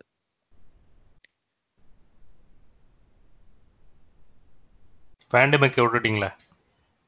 பேண்டமிக்கையும் நம்மளால கண்ட்ரோல் பண்ண முடியுமே. நம்ம கரண்ட்லி இப்போ புது பேண்டமிக் வந்திருக்கு இல்லையா? So we are under pandemic now so இன்னமும் வந்து மருந்து கண்டுபிடிக்க முடியல. யா ஓகே நீங்க சொல்றது we have reduce the number of deaths but still deaths will be தேர்ல அதே மாதிரி நம்மளால ஆக்டிவா நட வேலை செய்ய முடியுதுல்ல? அப்போ இருந்த பிளேக் மூலியமா almost of half a population of Eurasia வந்து செத்துச்சு. ஆனா இன்னைக்கு அப்படி இல்லைல்ல. அதுதான் சொல்ல சொன் சொன்னாரு. போன எபிசோட்லயும் நம்ம அதை தான் டிஸ்கஸ் பண்ணோம். இப்போ இந்த காட்ஸ் ஆஃப் த பிளானட் இடத்துல என்ன சொல்றாரு? வந்து இப்போ ஹியூமன்ஸை வந்து அப்கிரேட் பண்ண போறோம். எப்படி? அப்படின்னா இட்ஸ் ஈக்குவலன் டு காட் அதை எப்படி அட்டைன் பண்ணலாம்? பயாலஜிக்கல் இன்ஜினியரிங் மூலயமா சைபாக் இன்ஜினியரிங் அப்படின்ற வார்த்தையை கேள்விப்பட்டிருக்கீங்களா? நானும் இப்பதான் ஃபர்ஸ்ட் டைம் கேள்விப்படுறேன். சைபார்க்லாம் நான் மாங்காலே நிறைய பார்த்துருக்கோம். சைபார்க் ஜீரோ ஜீரோ நைன் ஆமா. சைபார்க்னு படமே இருக்கு. மூணு பாட்டு ஜீன் கிளாட் வான் டேம்னு நினைக்கிறேன். நமக்கு இது ஜஸ்டிஸ் லீக்லயே ஒரு ஹீரோ சைபார்க் தானே? ஹீரோ ஹீரோ சைபாக் தான். பட் அது ரியல் டைமா பண்றது வந்து இப்பதான் கேள்விப்படுறோம். அண்ட் இலான் மஸ்க் கூட ஏதோ கண்டிப்பா பண்ணிட்டு இருக்காப்ல அப்படின்ற மாதிரி சொன்னாங்க சைபாக் ஏரியால சைபாக் இன்ஜினியரிங்னு ஒரு ஸ்டடியே இருக்கு. அந்த சைபாக் இன்ஜினியரிங்ன்றத நான் கேள்விப்பட்டதே இப்படி ஒரு இன்ஜினியரிங் இருக்கா? இதெல்லாம் படிக்கலாமா அப்படின்னு. அடுத்தது தேர்டு வந்து என்னன்னா engineering of non organic beings so இந்த மூணு விஷயத்த நம்மளால அப்கிரேட் பண்ணோம் அப்படின்னா homo sapiens it's equivalent to gods biological engineering cyborg engineering and engineering of non organic beings biological engineering சொன்ன இதுக்கு முன்னாடி நம்ம பேசணும் நாலு பில்லியன் இயர்ஸாக வந்து அமீபியா அமீபால இருந்து ரெப்டைலாக மாறணும் அப்புறம் ஹோம் மேமல்ஸ் அப்புறம் ஹோமோசெப்பியன்ஸாக மாறி இருக்கும் இப்போ இந்த பயோ இன்ஜினியரிங் வந்து இட்ஸ் அ நார்மல் ப்ராசஸ் இவ்வளோ நாள் நடந்தது. ஹோமோ எரக்டஸ்னு ஒரு கேட்டகரி இருந்திருக்கு. ஹோமோ ஃபேமிலிலேயே ஹோமோ எரக்டஸ்னு அவங்க வந்து பெருசாக எவ பரிணாம வளர்ச்சி அடையல. அதனால அது அப்படியே ஸ்டாப் ஆயிடுச்சு. அந்த இனமே முடிஞ்சிருச்சு. பட் ஹோமோ சேப்பியன்ஸ் வந்து பரிணாம வளர்ச்சி அடைஞ்சு இன்னைக்கு நம்ம வந்து ஸ்பேஸ் ஷிப்ஸ் வரையும் கண்டுபிடிச்சு வாழ்ந்துட்டு இருக்கோம். ஆனா இந்த ஹோமோ ஹோமோ எரெக்டஸ்ன்றது வந்து எப்போ இது நியாண்டர்தல்ஸ்க்கு அப்புறமா ஹோமோசேப்பியன்ஸ் தானே? இந்த இடைப்பட்ட காலத்திலே இது இப்போ இது இது எல்லாமே பாகம் ஒண்ணுல ஹோமோ சேப்பியன்ஸ் இருக்குல்ல சேப்பியன்ஸ் புக்ல வருது. நான் சேப்பியன்ஸ் புக் கண்டினியூஸா படிக்க முடியல. சேப்பியன்ஸ் புக்ல பாத்தீங்கன்னா ஹோமோ எரெக்டஸ் வந்து இன்னுமே ஹோமோ சேப்பியன்ஸ் கிட்ட ஹோமோ எரக்டஸோட ஜீன்ஸ் இன்னுமே இருக்கு. அப்போ ஏதோ ஒரு காலத்துல ஹோமோ எரெக்டஸும் ஹோமோ சேப்பியன்ஸும் ஒண்ணா இருந்திருக்காங்க. ஒரு ஒரு இது ஏற்பட்டிருக்கு. மிக்ஸ் ஏற்பட்டிருக்கு அப்படிங்கிற மாதிரி எல்லாம் சொல்றாங்க. ஆனா ஹோமோ எரெக்டஸ் முழுவதுமே அழிஞ்சிட்டு வெறும் மூணு பர்சன்ட் ஆஃப் ஜீன்ஸ் மட்டும்தான் ஹோமோ சேப்பியன்ஸ்ல வந்து மூணு பர்சன்ட் ஆஃப் ஜீன்ஸ் மட்டும்தான் ஹோமோ எரக்டஸோடது அப்படிங்கிற மாதிரி அது ஒரு தியரி இருக்கு. சேப்பியன்ஸ் புக்ல சேப்பியன்ஸ் புக்ல நீங்க இந்த ஸ்டேஜுக்கு முன்னாடி இருக்கிறத அந்த நிறைய விஷயங்கள்லாம் டிஸ்கஸ் பண்ணிருப்பாங்க போல இருக்கு. நான் படிச்ச வரைக்கும் இந்த ஹோமோ எரெக்டஸ் பத்தி அவங்க சொல்லியிருக்காங்க ஓகே ஆமா இந்த ஹோமோ எரெக்டஸ்ன்றத அவங்க வந்து பெருசா கண்டுபிடிச்சது என்னன்னா ஈட்டி. கல்லுலயே ஈட்டி மாதிரி செஞ்சு வேட்டையாடுறதுக்காக கண்டுபிடிச்சது. பட் இன்னைக்கு நம்ம ஹோமோசேப்பியன்ஸ் வந்து ஒரு ஸ்பேஸ் ஷிப்பு மார்ஸுக்கே நம்மளால போக முடியுது. அந்த பயோ இன்ஜினியரிங்கில் நடந்த மாற்றங்கள் தான். பரிணாம வளர்ச்சி கொஞ்சம் கொஞ்சமாக நடந்ததோட விளைவு தான். எது அதான் அகெயின் சர்வைவல் ஆஃப் ஃபிட்டஸ்ட் எந்த உயிரினம் வந்து சர்வைவல் ஆஃப் ஃபிட்டஸ்ட் ஃபிட்டட் ஃபிட்டஸ்டாக இருக்கோ அதுதான் வந்து முன்னேறி போகும். எல்லாத்தையும் கண்ட்ரோல் பண்ணும். அடுத்தது வந்து ரெண்டாவது ஃபேக்டர் என்ன சொன்னார்? சைபாக் இன்ஜினியரிங் அது வந்து என்னென்னா organic body with non organic devices அதுக்கும் நமக்கு டெக்னாலஜிஸ் வந்து நடந்துகிட்டு இருக்கு நம்மளோட கண்ணை மாத்திக்கலாம் கையை வந்து மாத்திக்கலாம். ஒரு ஹியூமன் பாடியில வந்து நான் ஆர்கானிக் விஷயத்த வந்து ஃபிட் பண்ண முடியும். ஆல்ரெடி நிறைய பண்ணிட்டு இருக்கோம் அது அதே இப்போ பாத்தீங்கன்னா நம்ம ஆர்டிஃபிஷியலா டயலிசிஸ் பண்றோம் இல்ல பேஸ் மேக்கர் வச்சிருக்கோம் இல்ல இந்த மிஷின் ஆர்ம் வச்சிருக்கோம் இந்த robotic ஆர்ம் வைக்கிறோம் robotic லெக் வைக்கிறோம். ஆல்ரெடி ம், தான் சைபார்க்கு நோக்கி தான் வந்து போயிட்டு இருக்கு ஆமா. அதான் அவர் என்ன சொல்றாரு? ஒரு யோசிச்சு பாருங்க கற்பனை பண்ணி பாருங்க. Artificial eyes millions of nano robots வந்து நம்மளோட பிளட் ஸ்ட்ரீமை வந்து கண்ட்ரோல் பண்ணுது. அதுவே வந்து உள்ள இருக்கிற ப்ராப்ளத்தை வந்து டயக்னைஸ் பண்ணி ரிப்பேர் பண்ணுது. அந்த மாதிரி ஒரு தாட் ப்ராசஸ்ல யோசிச்சு பாருங்களேன் எப்படி இருக்கும் அப்படின்னு.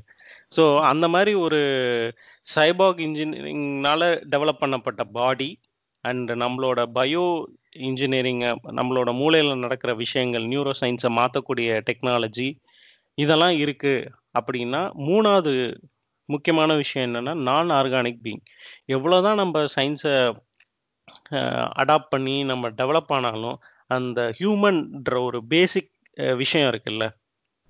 ஹியூமன் இட் செல்ஃப் ஒரு ம அது அதை வந்து ஒரு ஃபீல் அவன் வந்து பைபிளை இன்னும் நம்புகிறான் மதத்தை வந்து முக்கியமாக நம்புகிறான் ஒரு சில கேனத்தனமான விஷயங்கள் மனி மனிதன் வந்து இன்னும் பண்ணிட்டு தானே இருக்கான்.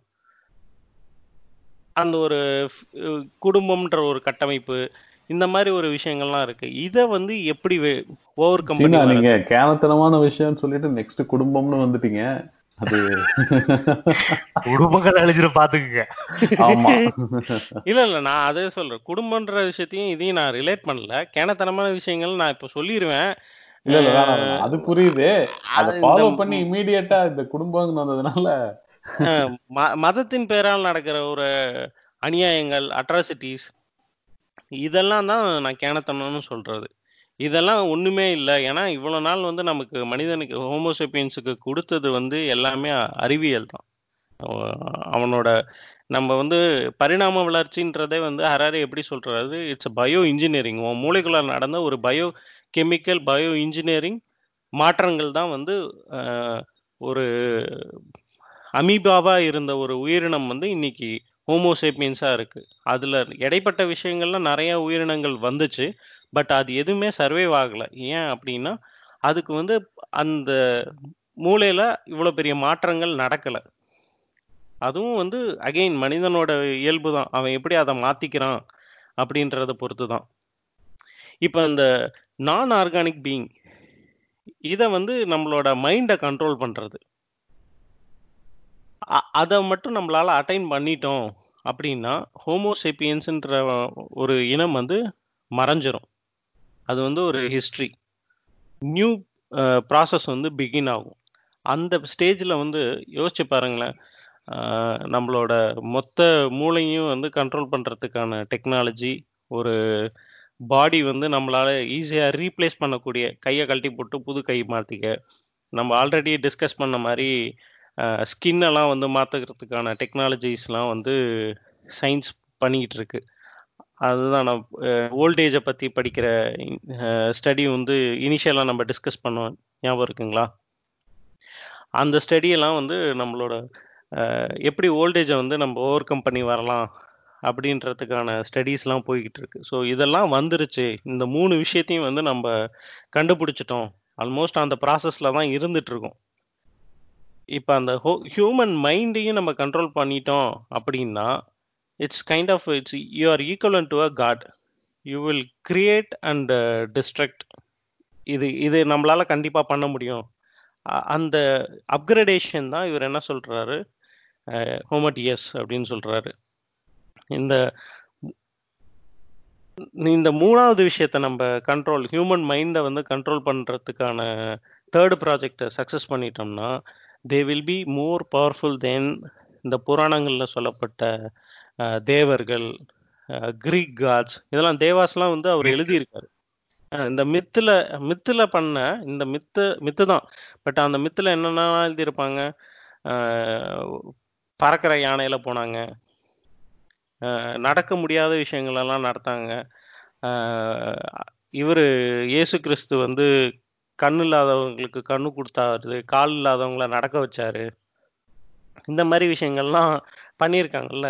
பட் இன்ஜினியரிங் மூலியமா டெக்னாலஜி மூலியமா சயின்ஸ் மூலியமா இந்த மூணு ப்ராஜெக்டையும் நம்ம சக்ஸஸ்ஃபுல்லாக பண்ணிட்டோம் அப்படின்னா we can do more then அந்த புராணங்கள்ல என்று சொல்லிப்பட்ட கடவுள்களை விட இந்த ஹோமோடியஸ் வந்து பண்ணுவாங்க அப்படின்னு சொல்றாரு.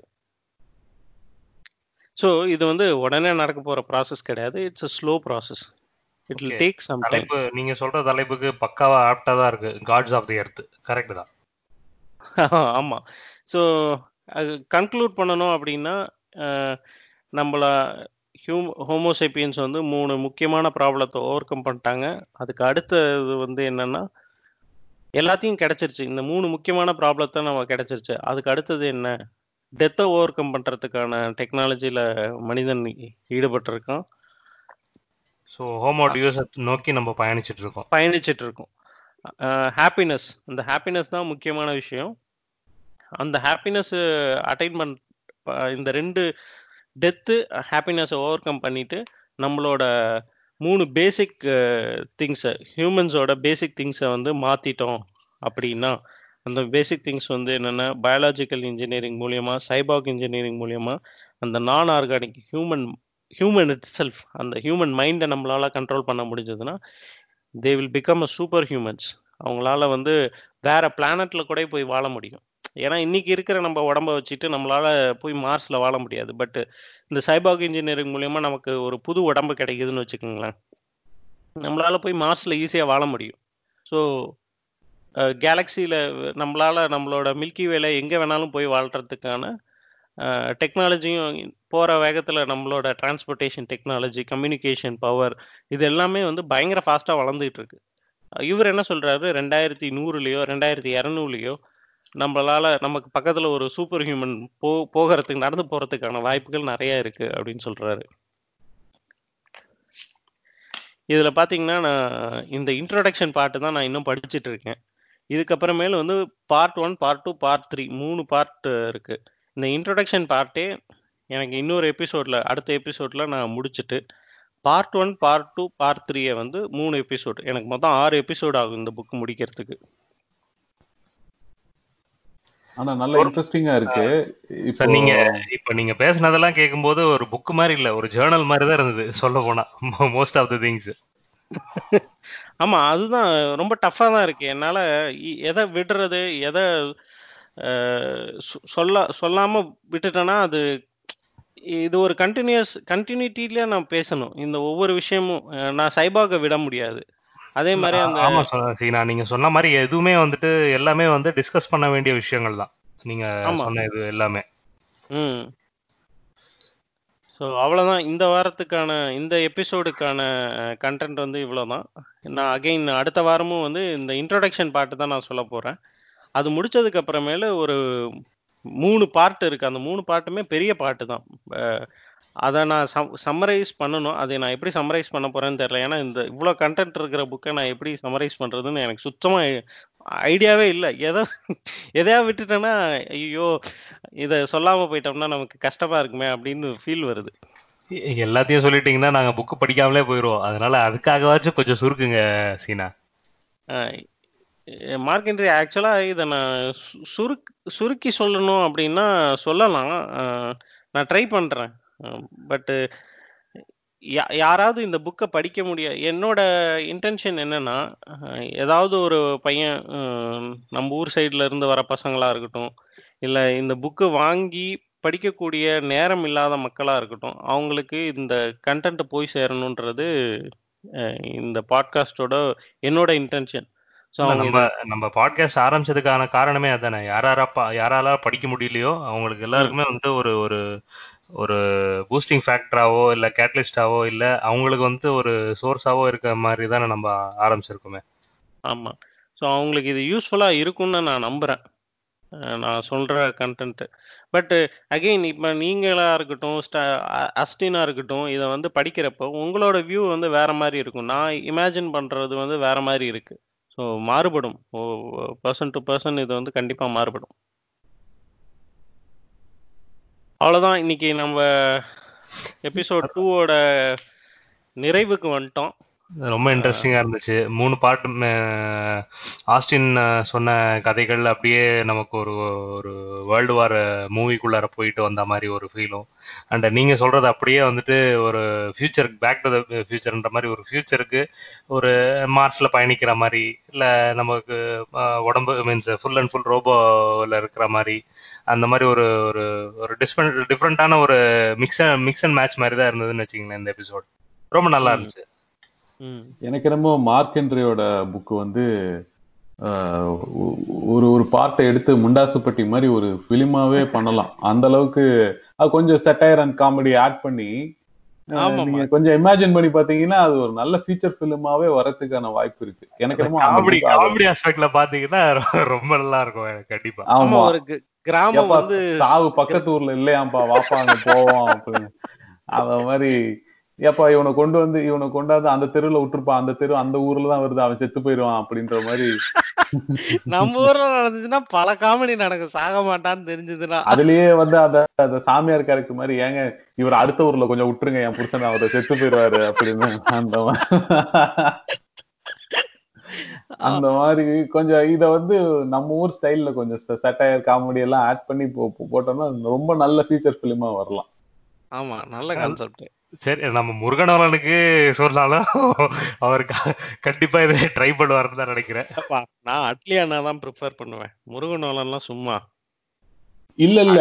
முருகனோலன் அட்லீஸ்ட் அடாப்டேஷன் இல்ல இந்த மாதிரி ஸ்கிரிப்ட் தான். நீங்க வந்து அட்லி வந்து படத்துல இருந்து படம். நீங்க நம்ம இதை எடுப்போம். இத இத இதுல இருந்து அவர் எடுத்துக்குவாரு. அட்டி அண்ணா வந்து ஜஸ்ட் ஃபார்வர்டர் தாங்க. வாட்ஸ்அப் ஃபார்வர்டர் தான். இல்ல இல்ல. முருகனோலன் இத கண்டிப்பா படமா எடுப்பாப்ல இதுல இருந்து அட்லி தனியா ஒரு படம் எடுப்பாப்ல படத்தை தழுவிய படம். சும்மி வண்ணக்காவியங்கள்ல தான் முருகனோலனை பத்தியும் சொல்லியிருப்பாங்க அட்டி பத்தியும் சொல்லியிருப்பாங்களே. நம்ம ஸோ நமக்கு சீனா தான் வந்து ஃபர்ஸ்ட் சஜஸ்ட் பண்ணாரு. சுமி வண்ணக்காவியங்கள்னு ஒரு பாட்காஸ்ட் இருக்கு அப்படின்னு சொல்லிட்டு ஒரு எபிசோட் அமைச்சிருந்தாரு கேட்க கேட்க அப்படியே வந்துட்டு ரொம்ப ரொம்ப மீன்ஸ் நம்ம அஹ், டோபி ராமா செஞ்சுவா இருந்தாலும் சரி ஹாஷிராமா செஞ்சுவா இருந்தாலும் சரி உச்சிதா மாதராவா இருந்தாலும் சரி கக்காஷி அட்டாக்கேவா இருந்தாலும் சரி. ஸோ அவங்க பேசுற விஷயங்கள் நமக்கு வந்துட்டு ரொம்ப கலோக்கியலாகவும் நமக்கு முக்கியமான மீன்ஸ் கண்டிப்பா டிஸ்கஸ் பண்ண வேண்டிய விஷயங்கள். நம்ம போக்கில் போக்குல சொல்றது அது வந்து எனக்கு இந்த பாட்காஸ்ட்ன்ற ஒரு புது மீடியாக்குள்ளார கொண்டு வரதுக்கு காரணமே வந்து நமக்கு சும்மி தான். ஸோ அவங்க இன்ஸ்பிரேஷனா வச்சுட்டு ஒரு நம்ம ஒரு பாட்காஸ்ட் ஆரம்பிக்கணும்னு தோணுனதே வந்து அவங்களோட ஆடியோஸ் கேட்டுதான் ஸோ அதனால இந்த ஒரு மொமெண்ட்ல வந்து அவங்களுக்கு நன்றி தெரிஞ்சுக்கணும்னு நினைக்கிறேன். அதே மாதிரி அவங்களோட அந்த காட்மேன் எபிசோடு பார்த்தோம். நாலு மணி நேரம் எனக்குலாம் சுத்தமாக போரே அடிக்கல. எவ்வளோ கண்டென்ட்டு வேற லெவலில் பண்ணுறாங்க அதே நேரத்தில் எனக்கு இன்னொரு பாட்காஸ்டையும் நான் இங்கே மென்ஷன் பண்ணணும்னு ஆசைப்பட்றேன். மரண விலாஸ். அவங்களோட பாட்காஸ்ட்டும் எனக்கு பிடிச்சிருக்கு. அவங்களும் நல்லா பண்ணிகிட்டு இருக்காங்க. இப்போ குருபாய் புதுசாக வந்திருக்காரு. பிளிப் பிளிப் சர்வ் அவரும் வந்துட்டு. இருக்காரு. சர்வசாக வந்துட்டு இருக்காரு. கிளிப் கிளிப்ல குருபாய் அண்ட் சர்வசாக தான் நிறைய எபிசோட் பார்த்துருக்குமே. ஆமா சுமி வனகாவியங்கள்ல சர்வசாக வந்து ஒரு செட் ப்ராப்பர்ட்டி அப்பப்போ அப்பப்போ எபிசோட்ல கூப்பிட்டு நிறைய நிறைய எபிசோட் கேட்டிருக்கேன் அவர்தான் ஆமா. நல்லா நல்லா பண்றாங்க. வாழ்த்துக்கள். நல்லா ரீச் ஆகுறீங்க. ஸோ ஆமா எல்லாருமே நமக்கு ஒரு இன்ஸ்பிரேஷனா இருக்காங்க. ஸோ நான் சாமானியர்கள் வந்துட்டு அப்பார்ட் ஃப்ரம் ஒர்க்கு ஒரு ஒரு என்டர்டெயின்மெண்ட் ஆஸ்பெக்டாகவும் இப்போ நாலேஜ் ஷேரிங்காகவும் பண்ணணுன்ற ஒரு இன்டென்ஷன் கொண்டு வந்தது இந்த மாதிரி மக்கள் தான். இவங்களுக்கு கண்டிப்பா நன்றி சொல்லி தான் ஆகணும்.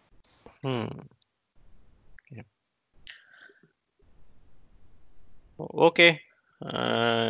இந்த எபிசோட் டூ இனிதே நிறைவடைகிறது.